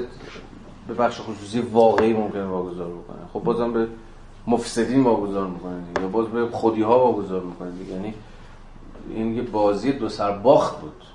مثلا شعار خصوصی سازی در دولت های مثل دولت ما در نهایت به غارت اموال عمومی منجر خواهد شد. کما که شده دیگه. میگم دو تا مثال توپلش دیگه جلوی دیدگان ماست دیگه. هم هپکو هم چیز. آ اینو می‌خواستم بگم. در هر دو تا برای بار اول شوراهای کارگری شکل گرفته. یعنی دیدید یا نه؟ مثلا شورای کارگری که مدعیان که اگر کارفرما نمی‌تونه اداره بکنه کارخونه ما می‌تونیم. ما می‌تونیم اداره کنیم. و به نظر اتفاقی که باید میافتاد یا که در خواب و خیال ماست این اتفاق. عوض خصوصی سازی ها این اتفاق ملی که به واقع می‌تونست بیفته ملی و دموکراتی هم اجتماعی کردنه. اینها بدونی واگذاری این کارخونه ها به خود کارگران. کاملا هم تجربه تاریخی داره هم تجربه یعنی در انجام شده در بسیاری از کشورها. و در این صورت مطمئنا ماجرا به گونه دیگری ولی خب حالا این مستلزم چیزه؟ مستلزم بحث های بسیار پردامنه ای بازم اگه این موضوع براتون جالبه این کتاب آقای ریشارد ولف دموکراسی در محیط کار. اینو ببینید. خیلی کتاب خوبی ها کم دیده شده تا جایی میدم اختران زده. دموکراسی در محیط کار ریچارد ولف که خودش مارکسیست آمریکاییه. راجع چگونه تجارب واقعی و موفقیت آمیز اداره کارخانجات به دست خود مثلا کارگران من. دیدم دموکراسی در کار. یکی از منابعش ولفه به حال اینا جالبی است. خب. بعد خب اینا خب بعد رقابت بکنن با شرکت دیگه. بعد طبیعتا اگر مثلا کی باید رقابت کنه؟ این همین کارخونهایی که دست بله. بعد طبیعتا اگر مثلا سرمایه‌داری یه چیز جمعی ببینیم خب بالاخره کارخونهایی هستن خصوصی هم اونا دارن دائم دارن رشد می‌کنن و اینا تو رقابت یعنی میبازن. چرا میبازن؟ کی میگه میبازن؟ نه نه. چون اونا خب یه سرمایه خب خوبی داره خب در مقابل. توزیع سرمایه می‌کنن این تجربه کارخونریزانه شاید جالب باشه. یه یادداشت بودن یه متن بلندی هم میدان در تو آرژانتین دیگه؟ آره تو آرژانتین هم کارخونه سیمانه دقیقا بحث که بعد نشون میده که مثلا چه معنا داشته و این سوددهی جواب داده. منتها که حالا این سرمایه یه جور اقتصاد تعاونی شکل می‌گیره. یعنی سهموری یکسان. بعد مثلا خب تو همون متن خودمون کسی که نوشته بود توضیح داده بود که برای بعضی ها یه در واقع امتیازاتی وارد شدن. مثلا کسایی که توی اون مدت ایستادگی مثلا تلاش بیشتری کردن. اونا مثلا انگار سهامداری که حالا یه مقداری ولی خب این درجه یعنی در واقع سطح اختلاف دست مزد به شدت پایین اومده تو کارخونه به شدت پایین. نه اینه که در واقع داره اونو یه اشتراکیش میده تجربه اوایل انقلاب هم تا حدی بوده که بعدن همه رو در واقع. معلوم نبود اگر اون مسیر ادامه پیدا می‌کرد اصلا الان هر کدوم ما چه جامعه‌ای داشتیم زندگی موافق. اخیرا دیدم که یکی از این سایت ها یه مطلب خیلی خوبی گذاشته بود تاریخ گم شده شوراها که راجع به یک سال بعد از انقلاب مبتنی بر مصاحبه است با این آدمایی که در کارخونه در دانشگاه ها امورات افتاده دست خود شوراها و شوراها اداره می‌کردن. شورای کارخانه ها شورای دانشگاه ها واقعا کار رو پیش میبردن. بله ما یه تاریخ یک ساله خیلی جذاب داریم که همین واقعا تاریخ گم شده است. کسی نمیشناسدش و یه سری آدم هم که باید بیان حرف می‌زنن راجبش این کتاب خیلی خوبه. و یه تجربه دیگه بسیار موفقیت آمیز تو اسپانیا است. تجربه آراگون در اسپانیا بی‌نظیره. تجربه آراگون در اسپانیا حتی به تأسیس دانشگاه انجام میده. دانشگاه آراگون در اسپانیا. اصلا یه شیوه زندگی جدیدی رو پیش گذاشته و کلا یه شهر داره با این شیوه در واقع کار تیمی داره اداره میشه محدودک داره مدرسه داره. فلان یا شیوه زندگی آلترناتیو دیگه. البته یه تجربه سومی هم هست که من خیلی شناختی نسبت بهش ندارم ولی می‌دونم که خیلی وسیع داره تجربه میشه. حتی امروز برام تجربه کیبوتسا توی اسرائیله. اسرائیل از اوایل قرن بیستم پاتوق سوسیالیستا بود. یعنی اولین جریانی که شکل گرفت در اسرائیل جریان سوسیال صهیونیسمه صهیونیسم سوسیالیستیه. بعد از شکست انقلاب 1905 در روسیه خیلی از سوسیالیست‌ها مهاجرت کردن رفتن. سوسیالیست‌ها که اغلبشون یهودی بودن رفتن اسرائیل. و تجربه رو دامن به تجربه کیبوتس ها کیبوتس یعنی corporation یعنی یعنی تعاونی. مرام اشتراک. کیبوتس های اسرائیل دست کم بیش از 100 ساله که هنوز هم هستن.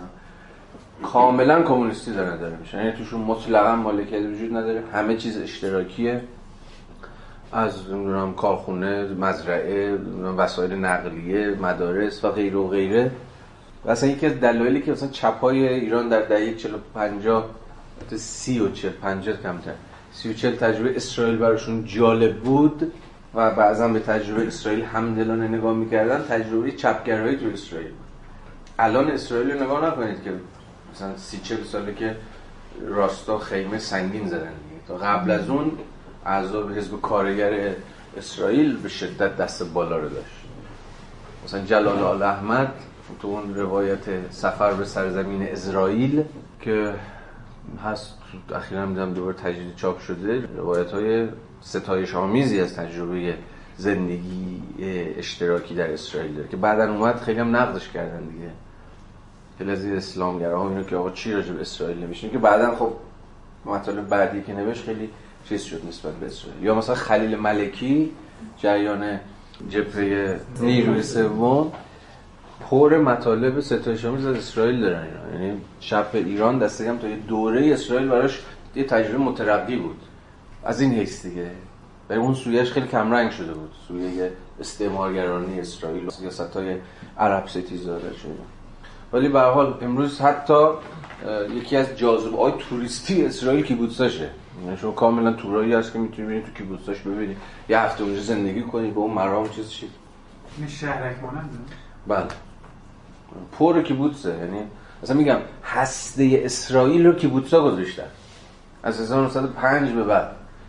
40 50 سال این کیبوتسا قبل از اینکه اسرائیل اسرائیل بشه پر این کیبوتسا بود که هنوز هم هست این شکلای حالا خودگردانی که میگین مقیاس کوچیک هم بوده اینا آیا امکان این رو داره که کل جامعه رو تصدیق خب دیگه این سوال بسیار جدی است. خب اینا نه مسئله اینه که شما با هم نیاز دارید به یک امنیت یا یک نظامی ارتشی یک چیزی لازمه دیگه. وگرنه اون سیست آره اون قوه قهریه که الان مثلا کیبوتسا توی اسرائیل داره حمایت می‌کنه اون که دیگه اشتراکی نیست. می‌دونید اون چیزی که تو آرژانتین داره از اون کارخونه حمایت می‌کنه اون که دیگه سوسیالیستی نیست. می‌دونید در نهایت یک جور استثناء هستن انگار تو اون سیستم موجود. خود اون سیستم رو نمی‌تونم ماهیتا نمی‌تونم بگیرم. اشتباه می‌کنم؟ آره. تو چی امروز بگیم؟ خواستم بگم تو همین مستندی که این نام کلاین و اینا ساختن راجع به خیلی از این یعنی نقدایی که به سیستمشون وارد داره اونجا خیلی خودشون جواب میدن که چطوری ران می‌کنن مثلا مسائل و مشکلاتی که بین کارخونه به وجود میاد. آره. حالا در همین کتاب ایدئولوژی آلمانی مارکس به صراحت میگه که سوسیالیسم در یک ضربه و همزمان با در همه جهان ما پیروز بشه. یعنی اصلا پروژه سوسیالیسم فقط می‌تونه global باشه. اصلا نمی‌تونه محلی باشه. خبر بدیه البته. ولی البته بعدها مارکس یکم موضعش رو تعدیل کرد گفت حالا همزمان هم نشد نشد. ولی خب حداقل اینکه یه سوسیالیسم در یک کشور نمی‌تونه محقق باشه. باید بتونه خودش رو universalize بکنه. بعدها این میشه تز انقلاب مداوم دیگه. تز انقلاب مداوم اتفاقا شنیدید. تز انقلاب مداوم رو مارکس واسه که بعدها مثلا دعوایی که بین استالین و تروتسکی ایجاد شد همین بود. استالین میگفتش که سوسیالیسم در یک کشور همین شوروی رو بچسبیم نگه داریم. تز صدور انقلاب هم باز تز مارکسیستیه دیگه که ما بعدا تو انقلاب ما قرار شد صادر بشه اینا. باز این تز تز مارکسیستی. صدور انقلاب مارکسیستی بود. ولی خب استالین دقیقا به دلیل مسائل دیپلماسی شوروی این تز رو تعطیل کرد. می‌دونی دیگه. سوسیالیسم در یک یعنی ما نمی‌خوایم صادر کنیم. بیاید با هم دوست بشیم ولی تروتسکی در برابر مدافع تز انقلاب مداوم بود دیگه. یعنی انقلاب روسیه باید در یکایک کشورهای منطقه هم پیروز بشه وگرنه شکست می‌خوره. بعد از اینکه مانیفست کمونیسم به روسی ترجمه شد انقلابین روس از مارکس راجع به امکان تحقق انقلاب در روسیه پرسیدن. به صراحت پرسیدن آقا به نظرت مارکس گفته بود که انقلاب سوسیالیستی فقط می‌توانه در کشورهای پیشرفته و ثروتمند سرمایه داری محقق بشه. آیا در روسیه هم ممکنه؟ روسیه که هنوز سرمایه داری نشده هنوز کشور فقیریه. مارکس گفت بله اما با یه امای بسیار استراتژیک. فقط در یک صورت که بلا فاصله گره بخوره به انقلاب در کشورهای اروپای غربی. یعنی کشورهایی که هم مرز با روسیه وگرنه روسیه فقط انقلاب در خود روسیه میپکه.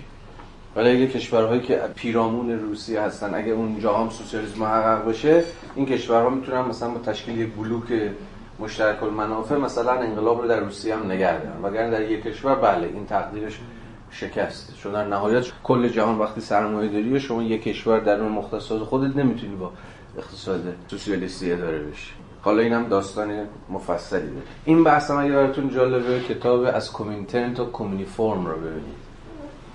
نشر خارزمی یه کتاب هزار صفحه‌ایه که کل تاریخ جریانات همین انقلاب سوسیالیستی در کشورهای مختلف و اینا رو خیلی مستند بحث بکنه این کتاب بی‌طرفانه نیست سو داره. ضد استالینیستیه دیگه. به شدت ضد است و به شدت ضد کومینترنه و به این معنا بله. تو خود طرف چپه. چپ اسپانیا عضو حزب سوسیالیست اسپانیا رو نویس نویسندش. ولی من با اغلب حرفاش موافقم. کومینترن رو به شدت می‌زنه. به ویژه مواضع کومینترن در 1930 در آلمان دست کم تا جایی که به فارسی مربوط میشه بهترین بهترین اگر نگم مفصل ترین کتابی که داریم راجع به این داستان اون کتابه. این جای با مزه داستان. جامعه تولید همگانی رو تنظیم می کند و از این رو برای من این امکان را فراهم می کند که امروز این و فردا کار دیگری انجام دهم شاید شناخته شدید در این فراز کتاب ایدولوژی آلمانی همینه دیگه. در بامداد شکار کنم بعد از ظهر ماهی بگیرم و شامگاه به دامپروری مشغول شوم و پس از صرف شام هر طور که در نظر داشتم به انتقاد بپردازم. بیان که هرگز شکارچی، ماهیگیر، چوپان یا منتقد باشم.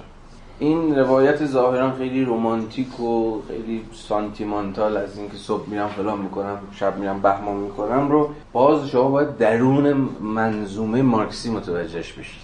یعنی مارکس یعنی همین تلاش مارکس برای امهای تقسیم کار. یعنی تقسیم کار دیگه وجود نداره.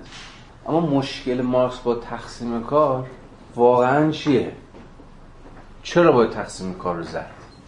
یه دغدغه فوق العاده اومانیستی پشت نگرانی مارکس از تقسیم کار است؟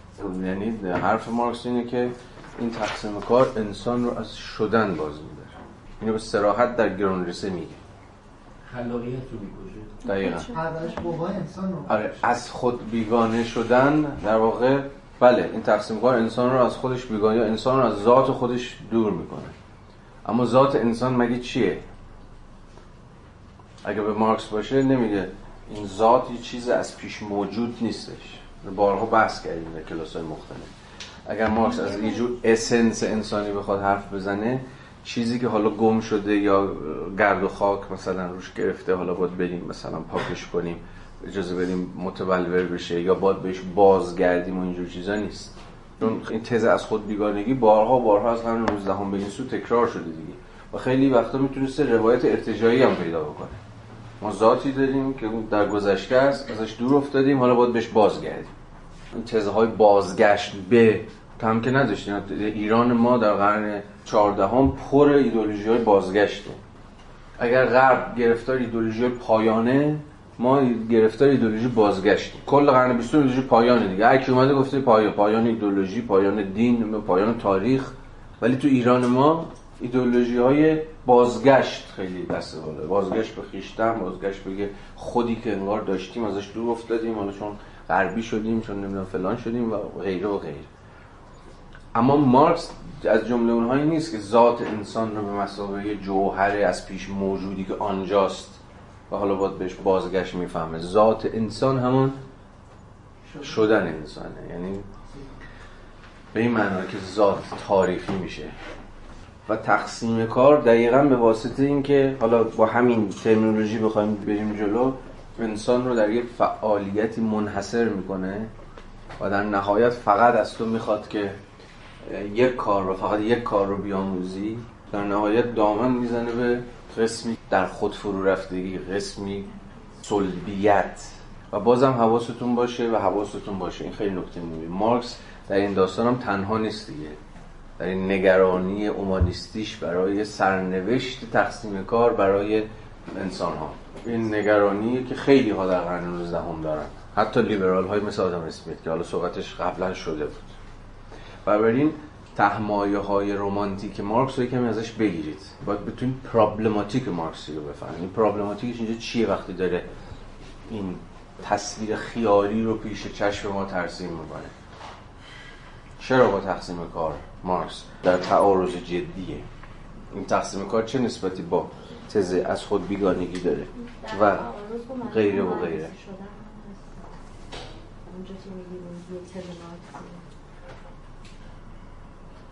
آره.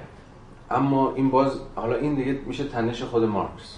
یعنی مارکسی که به نظر میاد یه جاهایی با شورمندی از آزادی بشری دفاع می‌کنه ولی چجوری در نهایت طرحی که میچینه؟ و البته باید صبر کنیم تا در نهایت این طرح توی روایت کلاس ما ساخته بشه.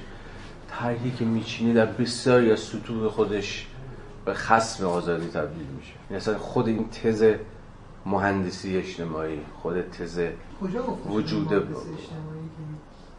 دارم میگم دیگه این همین چیزایی که در امروز گفتم. الان اینجا به سراحت حرف نمی‌زنه. هر چقدر جلوتر میریم بیشتر بیشتر روشن میشه. اون چیزی که مارکس دنبالشه کنترله. کنترل زندگی به دست خود بشر. ما انسان ها خود تاریخ خود رو ساختن هم نه اونگونه که خودشون می‌خوان. تحت نیروهای کور بازار. هر چیزی شبیه این. باید مهار این رو به دست گرفت. انسان باید خودش خودش رو آنگونه که می‌خواد بسازه. اصلا خود این ترم ساختن انسان. اما حالا این ساختن باید با طرح و نقشه باشه. تا حالا ما خودمون خودمون رو ساختیم اما بدون طرح و نقشه. یا نه اونجوری که خودمون می‌خوایم. حالا باید خودمون رو به گونه بسازیم که به واقع متناسب با آمال ها و آرزوهامون باشه. این چجوری ممکنه؟ انسان چجوری می‌تونه رشته امور رو به دست بگیره؟ چجوری می‌تونه جامعه رو آنگونه که خود می‌خواد بسازه؟ مارکس constructivist ه. این خیلی مهمه. یعنی برساخت‌گراست. جامعه constructed ه. یعنی ساخته شده است. و این تز constructed بودن جامعه رو مارکس می‌خواد تا منتهای خودش پیش ببره. و بگم هر چقدر که پیشتر میریم منظورم در مارکسه. این اشتیاق مارکس به تقویت ساز و کارهای ساختن تاریخ از مجرای کنش های مهندسانه به نظرم بیشتر و بیشتر میشه. حالا تلاش من که بطوری نشون بدم دیگه. اینی پیش روند که کلاس ما خواهد داشت. خب تا اول صفحه 314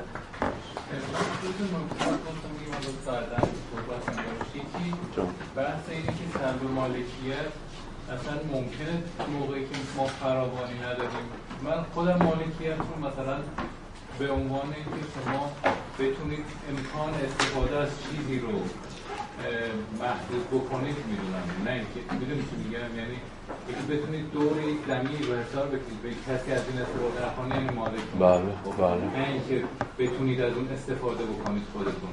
مثلا اینکه نگذارید کسی دیگه استفاده بکنید مثل هوا. خب اوکی مالکیت چون قابل مالکیت نیست برای اینکه کسی نمی‌تونه محدود بکنه استفاده اوکی.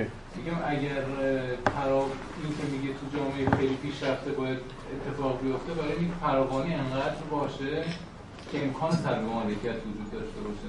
اگر فراوانی نباشه امکان سلب مالکیت دیگه اگر اینجا یه دونه سیب وجود داشته باشه مثلا طبیعیه که چون کم بوده است باید یک قوه قهری وجود داشته باشه که این سلب مالکیت رو حفظ بکنه نه حتی. می‌دونید چی میگم؟ باید اگر هزار تا سیب وجود داشته تو این کلاس دیگه نیاز به دولت وجود نداره. می‌دونی چی میگم؟ بله متوجهم. رسوم دولت اون موقع از بین میره واقعا اگر فراوانی وجود داشته باشه. بعد از اینکه جامعه رسید به اون نهایت پروداکتیویتی خودش و به دوره. خب دوره. منظورم که سلب مالکیت صرفا به تنهایی منجر نمیشه به لزوم وجود دولت. یعنی اگر فراوانی وجود نداشته باشه در حال این کریستال هاش دوباره شکل می‌گیره. دولت باید وجود داشته باشه هی اون رو سلب بکنه. اجازه نده کسی دوره زمینی اظهار بکشه. اگه یک ز- تو کل ایران اگر مثلا 50 سال بعد فقط مازندران گیلان بشه کشاورزی کرد طبیعیه که هر کسی زورش برسه میره اونجا زمین می‌گیره دیگه. زمین ها رو تصاحب می‌کنه. می‌دونی چی میگم؟ چون کمبود هست. نمیشه اون از سلب مالکیت حرف زد. توی یکی این بس فراوانی یکم این که این جمله که آخر سر خوندیم عملا اومده کارهای کارهایی رو که نسبت میده به کارگر صنعتی تو جاهای دیگه حذف می‌کنه از اینجا. کشاورزی رفته ولی مثلا کار تکراری رو که کارگر کارخونه انجام میده درسته؟ کار تکراری رو که کارگر کارخونه انجام میده اصلا تو اون لیستش نیست که مثلا می‌دونید آره فهمیدم. زیر سیبیلی داره رد می‌کنه دیگه اینو می‌خوای بگی. چون یه سوال سالی میشه پرسید. آقا تقسیم کار مبتنی بر یه چیزیه که مارکس اینجا ازش حرف نمی‌زنه. تخصص دیگه. خب آره میگه ماهی می‌تونه بره بگیره و چیکار کنه دیگه؟ آره یعنی مشاغل و فعالیت هایی که یه جوری عام من دیگه دیگه هر کسی البته یه چیزی میگم بخندید دامپروری هم چون مثال می‌زنم ما یه رفیقی داشتیم اتریش زندگی می‌کرد 28 سال به دامپروری کنه بعد رفته بود سراغش بعد فهمیده بود که باید یه سه ماه بره دوره ببینه و مثلا یاد بگیره و اینجور چیزا. یعنی حالا از این داستان که بگذاریم بله فعالیت هایی داره مثال می‌زنه که عملا مبتنی بر مهارت به اون معنی که ما امروز می‌فهمیم نیستش.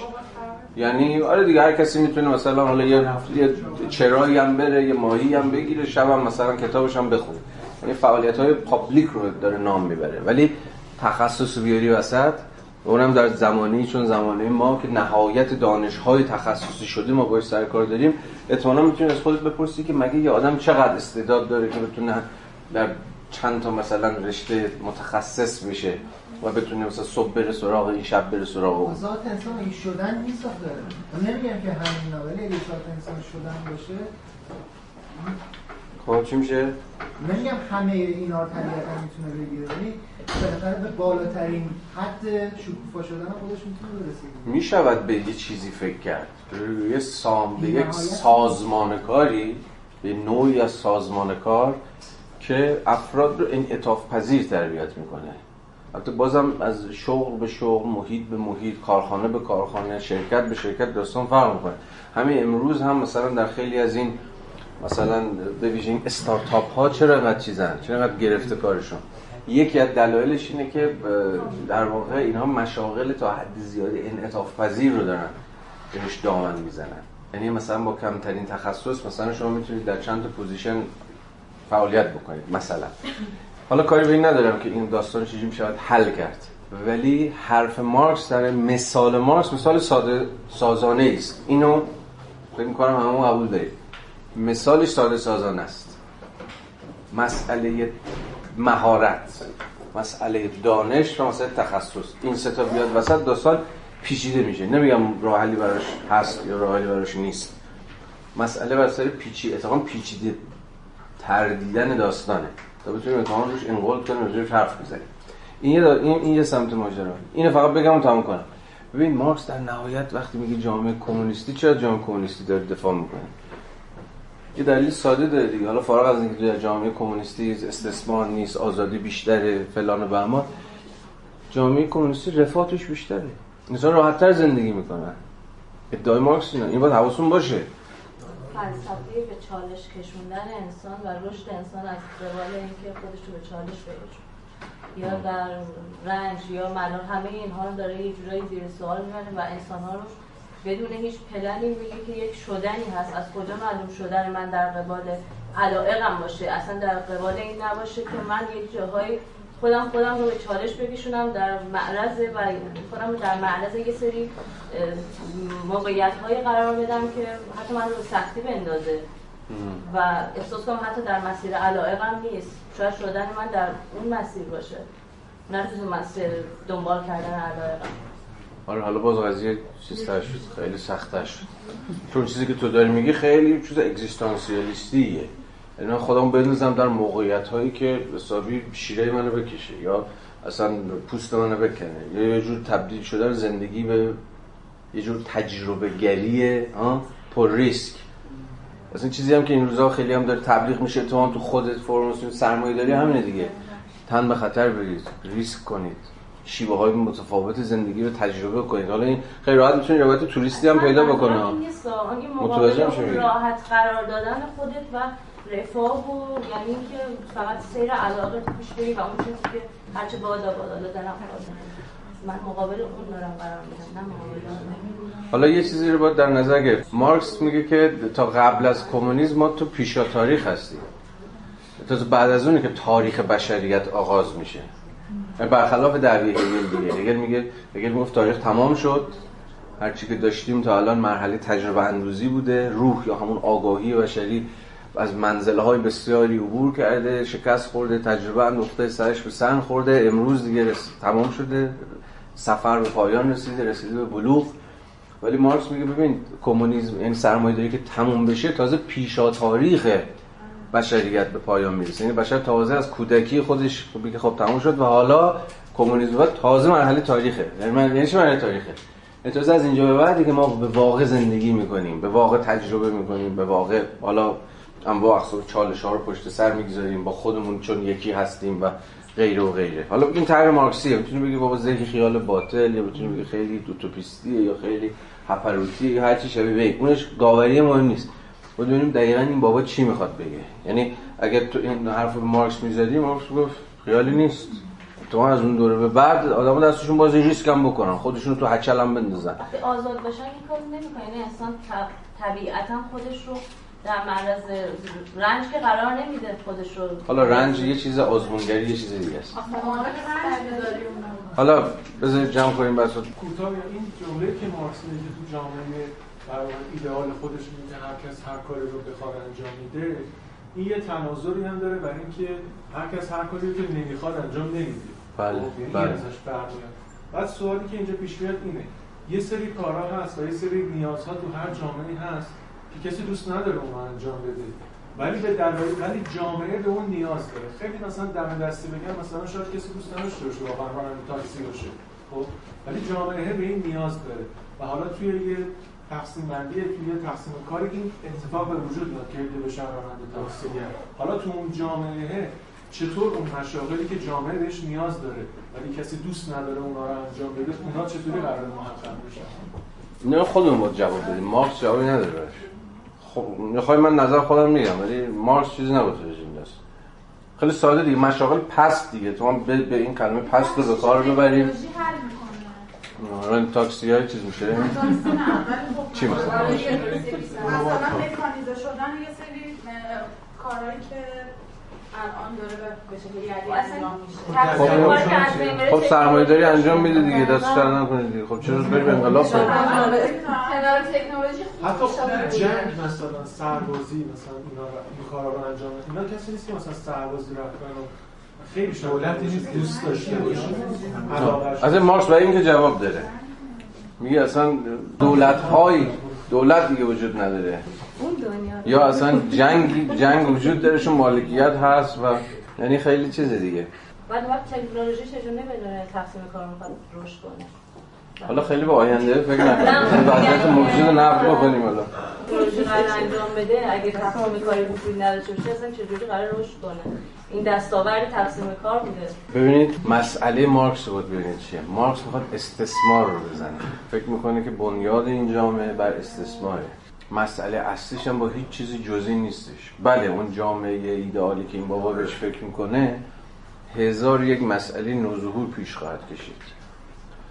و این مسائل نوظهور پیش کشیده شده رو نمی‌توان حل کرد مگر بعد از مواجه شدن باهاش. برای همین که مارکس تخیل آینده رو هی به بعد موکول می‌کنه یه چهار چیز میگه سری ول می‌کنه دوباره میاد رو نقد وضع موجود. دقیقا برای همینه. برای همین که ما میگه آقا ببین اینا رو نمی‌تونیم راجبش نمی‌تونیم براش تصمیم بگیریم. با فلان چیز خب چیکار می‌کنیم؟ با بهمان چیز چیکار؟ اینا رو نمیشه پیشا پیش در یه طرح تام و تمام جامع و مانعی همه رو حل کرد. سرمایه داری هم همینه. اصلا همه جوامع بشری تا امروز همین بودن. با مسائلی که مواجه شدن سعی کردن حلش کنن. ولی اون هسته سختی که مارکس نشونه گرفته در وضعیت سرمایه داری اون چیزی که می‌خواد بزنه به نظرم هنوز واجد اهمیت تامه در جهان ما. حتی اگر تصور بکنیم که اگر از این عبور بکنیم هزار یک مشکل دیگه پیش میاد. بله حتما هزار یک مشکل دیگه پیش میاد. ولی چیزی که هنوز هسته برسازنده نظم سرمایه داران است حالا هر جامعه به درجات متفاوت تجربهش می‌کنه یه چیز ظاهرا ساده و اما در بنیادهای خودش پیچیده است. به نام استثمار به نام ارزش اضافی به نام سلسله مراتب اجتماعی ستم. این مارکس مسئلهش با هم این ستم طبقاتی است. او البته ساده انگارانه فکر می‌کرد که اگر این ستم طبقاتی رو بزنیم به شکل دومینوواری بقیه اشکال ستم هم حل خواهد شد. مثلا ستم طبقاتی رو که بزنیم خب مالکیت هم که زدیم مالکیت رو بزنیم دولت نیست دولت هم که نباشه دیگه منازعات بین المللی نیست منازعات بین المللی رقابت جهانی هم که نباشه دیگه جنگ نیست. خب اوکی این میشه از یه جا شروع می‌کنه تا آخر. همه مسائل رو ظاهرا حل می‌کنه. ما می‌تونیم مثل مارکس انقدر خوشبین نباشیم. مارکس میگه بله به کمونیسم گذر کنیم میگه اصلا دین مسئله نیست اصلا. افراد دیگه باور دینی ندارن چون دین خیلی ساده. چون وضعیت موجود غیر قابل تحمله افراد پناه می‌برن به باورها و به اوهام دینی. خب واقعیت موجود تبدیل بشه به واقعیت عادلانه دیگه اصلا دین سالبه به انتفاع موضوع میشه. اینا باورهای مارکس هست دیگه. کمتر یا بیشتر. حالا باز با این وسط پیچیدگی‌های اب نداره. در مارکس اینجاها موافق نباشید. فکر کنید داستان خیلی پیچیده از این خواهد بود. مثل مارکس فکر نکنید که ما گذر می‌کنیم به یه وضعیت پس آنتاگونیستی. آنتاگونیسم هم تضاد. همه تضادها رفت میشه. اگه این تضاد اصلی رفت شه. امروز هم خیلی از مارکسیست‌ها اینجوری فکر می‌کنه. آقا اینو حل کن بقیه تضادها تضاد جنسیتی تضاد قومی تضاد سیاسی همه اینها در صورتی که ما تضاد طبقاتی رو حل بکنیم منحل خواهد شد. اوکی منم اینجوری فکر نمی‌کنم. اینها به اشکال متفاوتی باستولید خواهد شد ادامه خواهد یافت. همه اینها باز به رغم این پروژه مارکس رو مورد نظر من منحل نمی‌کنه. مهم اینه. همه نقدار داشته باشید بهش. ولی در نهایت اون چیزی که مارکس رو مارکس می‌کنه. شما بتونید به این جواب بدید یعنی هسته پرابلماتیک یک نظریه چیه؟ مارکس با چی مارکسه؟ جان لاک با چی جان لاکه؟ اسمیت با چی اسمیته؟ یعنی اون چیزی که اگر همه دیگر حرفاش رو می‌تونید منحل کنید نقد بکنید بگید تعطیلش کنید. ولی اونو نمی‌تونید بزنید. این تو مارکس به هست. مسئله ارزش اضافی مسئله استثمار. به ویژه در سرمایه داری متأخر به نظرم به اشکال بسیار بسیار پیچیده‌تری هنوز ادامه داره. ممکنه ما مجبور شیم که پویاتر بفهمیمش پیشتر بفهمیمش. مارکس فقط برای ما نقطه آغاز باشه. ایرادی نداره. ولی هسته پروژه برنامه تحقیقاتی مارکس به نظرم زنده است. و این هم هست که مارکس رو با ما معاصر می‌کنه. مارکس امروز فقط یه فیگور تاریخی نیست که بخونیش مثلا یادش بخیر مارکسی هم بود یه چیزایی می‌گفت. امروز اگه مثلا شما آگوست کنت بخونید تا حد زیادی آگوست کنت یه فیگور تاریخیه. یا مثلا هربرت اسپنسر بخونید در خیلی از ابعادش هربرت اسپنسر مثلا متفکر تاریخیه. یعنی خداحافظ. بخش از موزه است.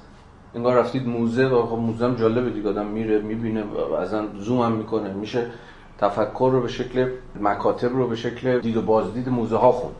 ولی مارکس به نظرم به موزه نپیوسته مارکس هنوز معاصره چون میگم اون هسته مرکزیش هست. به رغم همه این نقدایی که میگم همه ما کمتر بیشتر بهش داشته این نکته هم از نظر نداشته باشیم که ما انسان تاریخ سرمایه‌داری هستیم. یعنی تاریخ تا الان تا اینجا پیش رفته. و نمیشه گفتش که انسان تاریخی دیگر اصلا چگونه میاندیشد نیازهاش چیست؟ فهمی لزوما از پس سرمایه داری ما ممکن نداشته انسان دیگریه. فقط همین اینو می‌خواستم. آقای کاسمیلیس یه ایمنجینری بزرگی. کمونیسم مارکس که خودش از نظر سوسیالیست حرف زده ولی کاملا تلوس محوری مارکس رو در مقام کمونیسم این مرجی نمیاد کمونیسم یعنی کاملا یه امر خیالیه که یه وضعیت کاملا هم حسا آنتوگونیستی وضعیت آخر و زمانیه و منجی باورانه است و خیلی هم کار کردن. حالا از حتی خود سوسیالیست ها کار کردن که قیاس بکنن که این تصور از کمونیسم یه شکل سکولار شده ای از یه تصور الهیاتی از جهان غیر امور شده الهیاتی آخر زمان. آره ولی اگر قرار باشه این از تاریخی درسته. مارکس درون وضعیتیه که به ویژه در قرن بیستم نتیجه سکولار شدن الهیات مسیحیه. این حرف درست ولی امروز ما به مارکس نمی‌تونیم به نظرم فکر کنیم. مگر اینکه اتفاقا مارکس از این سویه های الهیاتی سویه های قایت انگارش به هر چیز شبیه تویی کنیم یعنی کمونیسم لزوما از آخر خواهد رسید این تقدیر تاریخه اون هر چیز شده یه زمانی بود دیگه مارکس قرن 20 در بسیاری از ابعاد خودش اینجوری فکر می‌کرد. کومینترن چجوری حساسیت زدایی کرد از فاشیسم؟ دقیقا ما هم آقا اصلا تقدیر تاریخ اینه که اینا مثل یه چیزن دیگه بادی میان و مثلا میرن. تقدیر تاریخ اینه که ما داریم سمت کمونیسم پیش میریم. و فاشیسم هم هیچ چیزی نیست جز یک مرحله گذرا در تحقق خود اون غایت تاریخ. اون کتابی که گفتم کتاب از کومینترن تا کومینیفورم به دقت بیانی های مثلا کومینترن رو در دهه 1930 میاره و نقل می‌کنه. بیانیهایی که اصل وقتی می‌خونید متوجه میشید که اصلا این خطر درک نشده. یکی از دلیلش همینه. رویکرد قایت باوریه که فکر می‌کنه مثلا فاشیسم هم اونقدر چیز جدی نیست. قایت حالا نظر من باید به مستند کنیم. اون مارکس... رساله شما هم رساله شروع بکنید اصلا هسته اون رساله دکتراش کاملا در تضاد با دترمینیسم و قایت اندیشیه.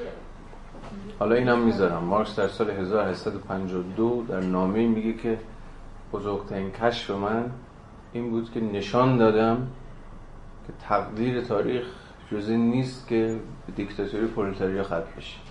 می‌خواستم آدرس بدم که کجا گفتی دیکتاتوری پرولتاریا رو ولی خب اینجا.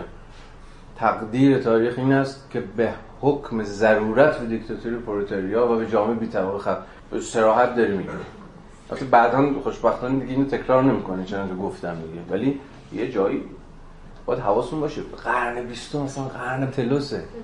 قرن باور به غایته هگل داره این غایت اندیشی رو مارکس داره اصحاب روشنگری دارن. اصلا همه تکاملگراها دارن. اصلا ایده پیشرفت اصلا ایده progress از کجا اومده؟ اصلا قرن 19 هم قرن idea of progress. ایده پیشرفت. پیشرفت هم خطیه. ما داریم میریم به سمت یه غایتی. اینو در کثرتی از نظریه پردازا شما می‌بینید. مکاتب می‌بینید. مارکس تنها نیست اونجا.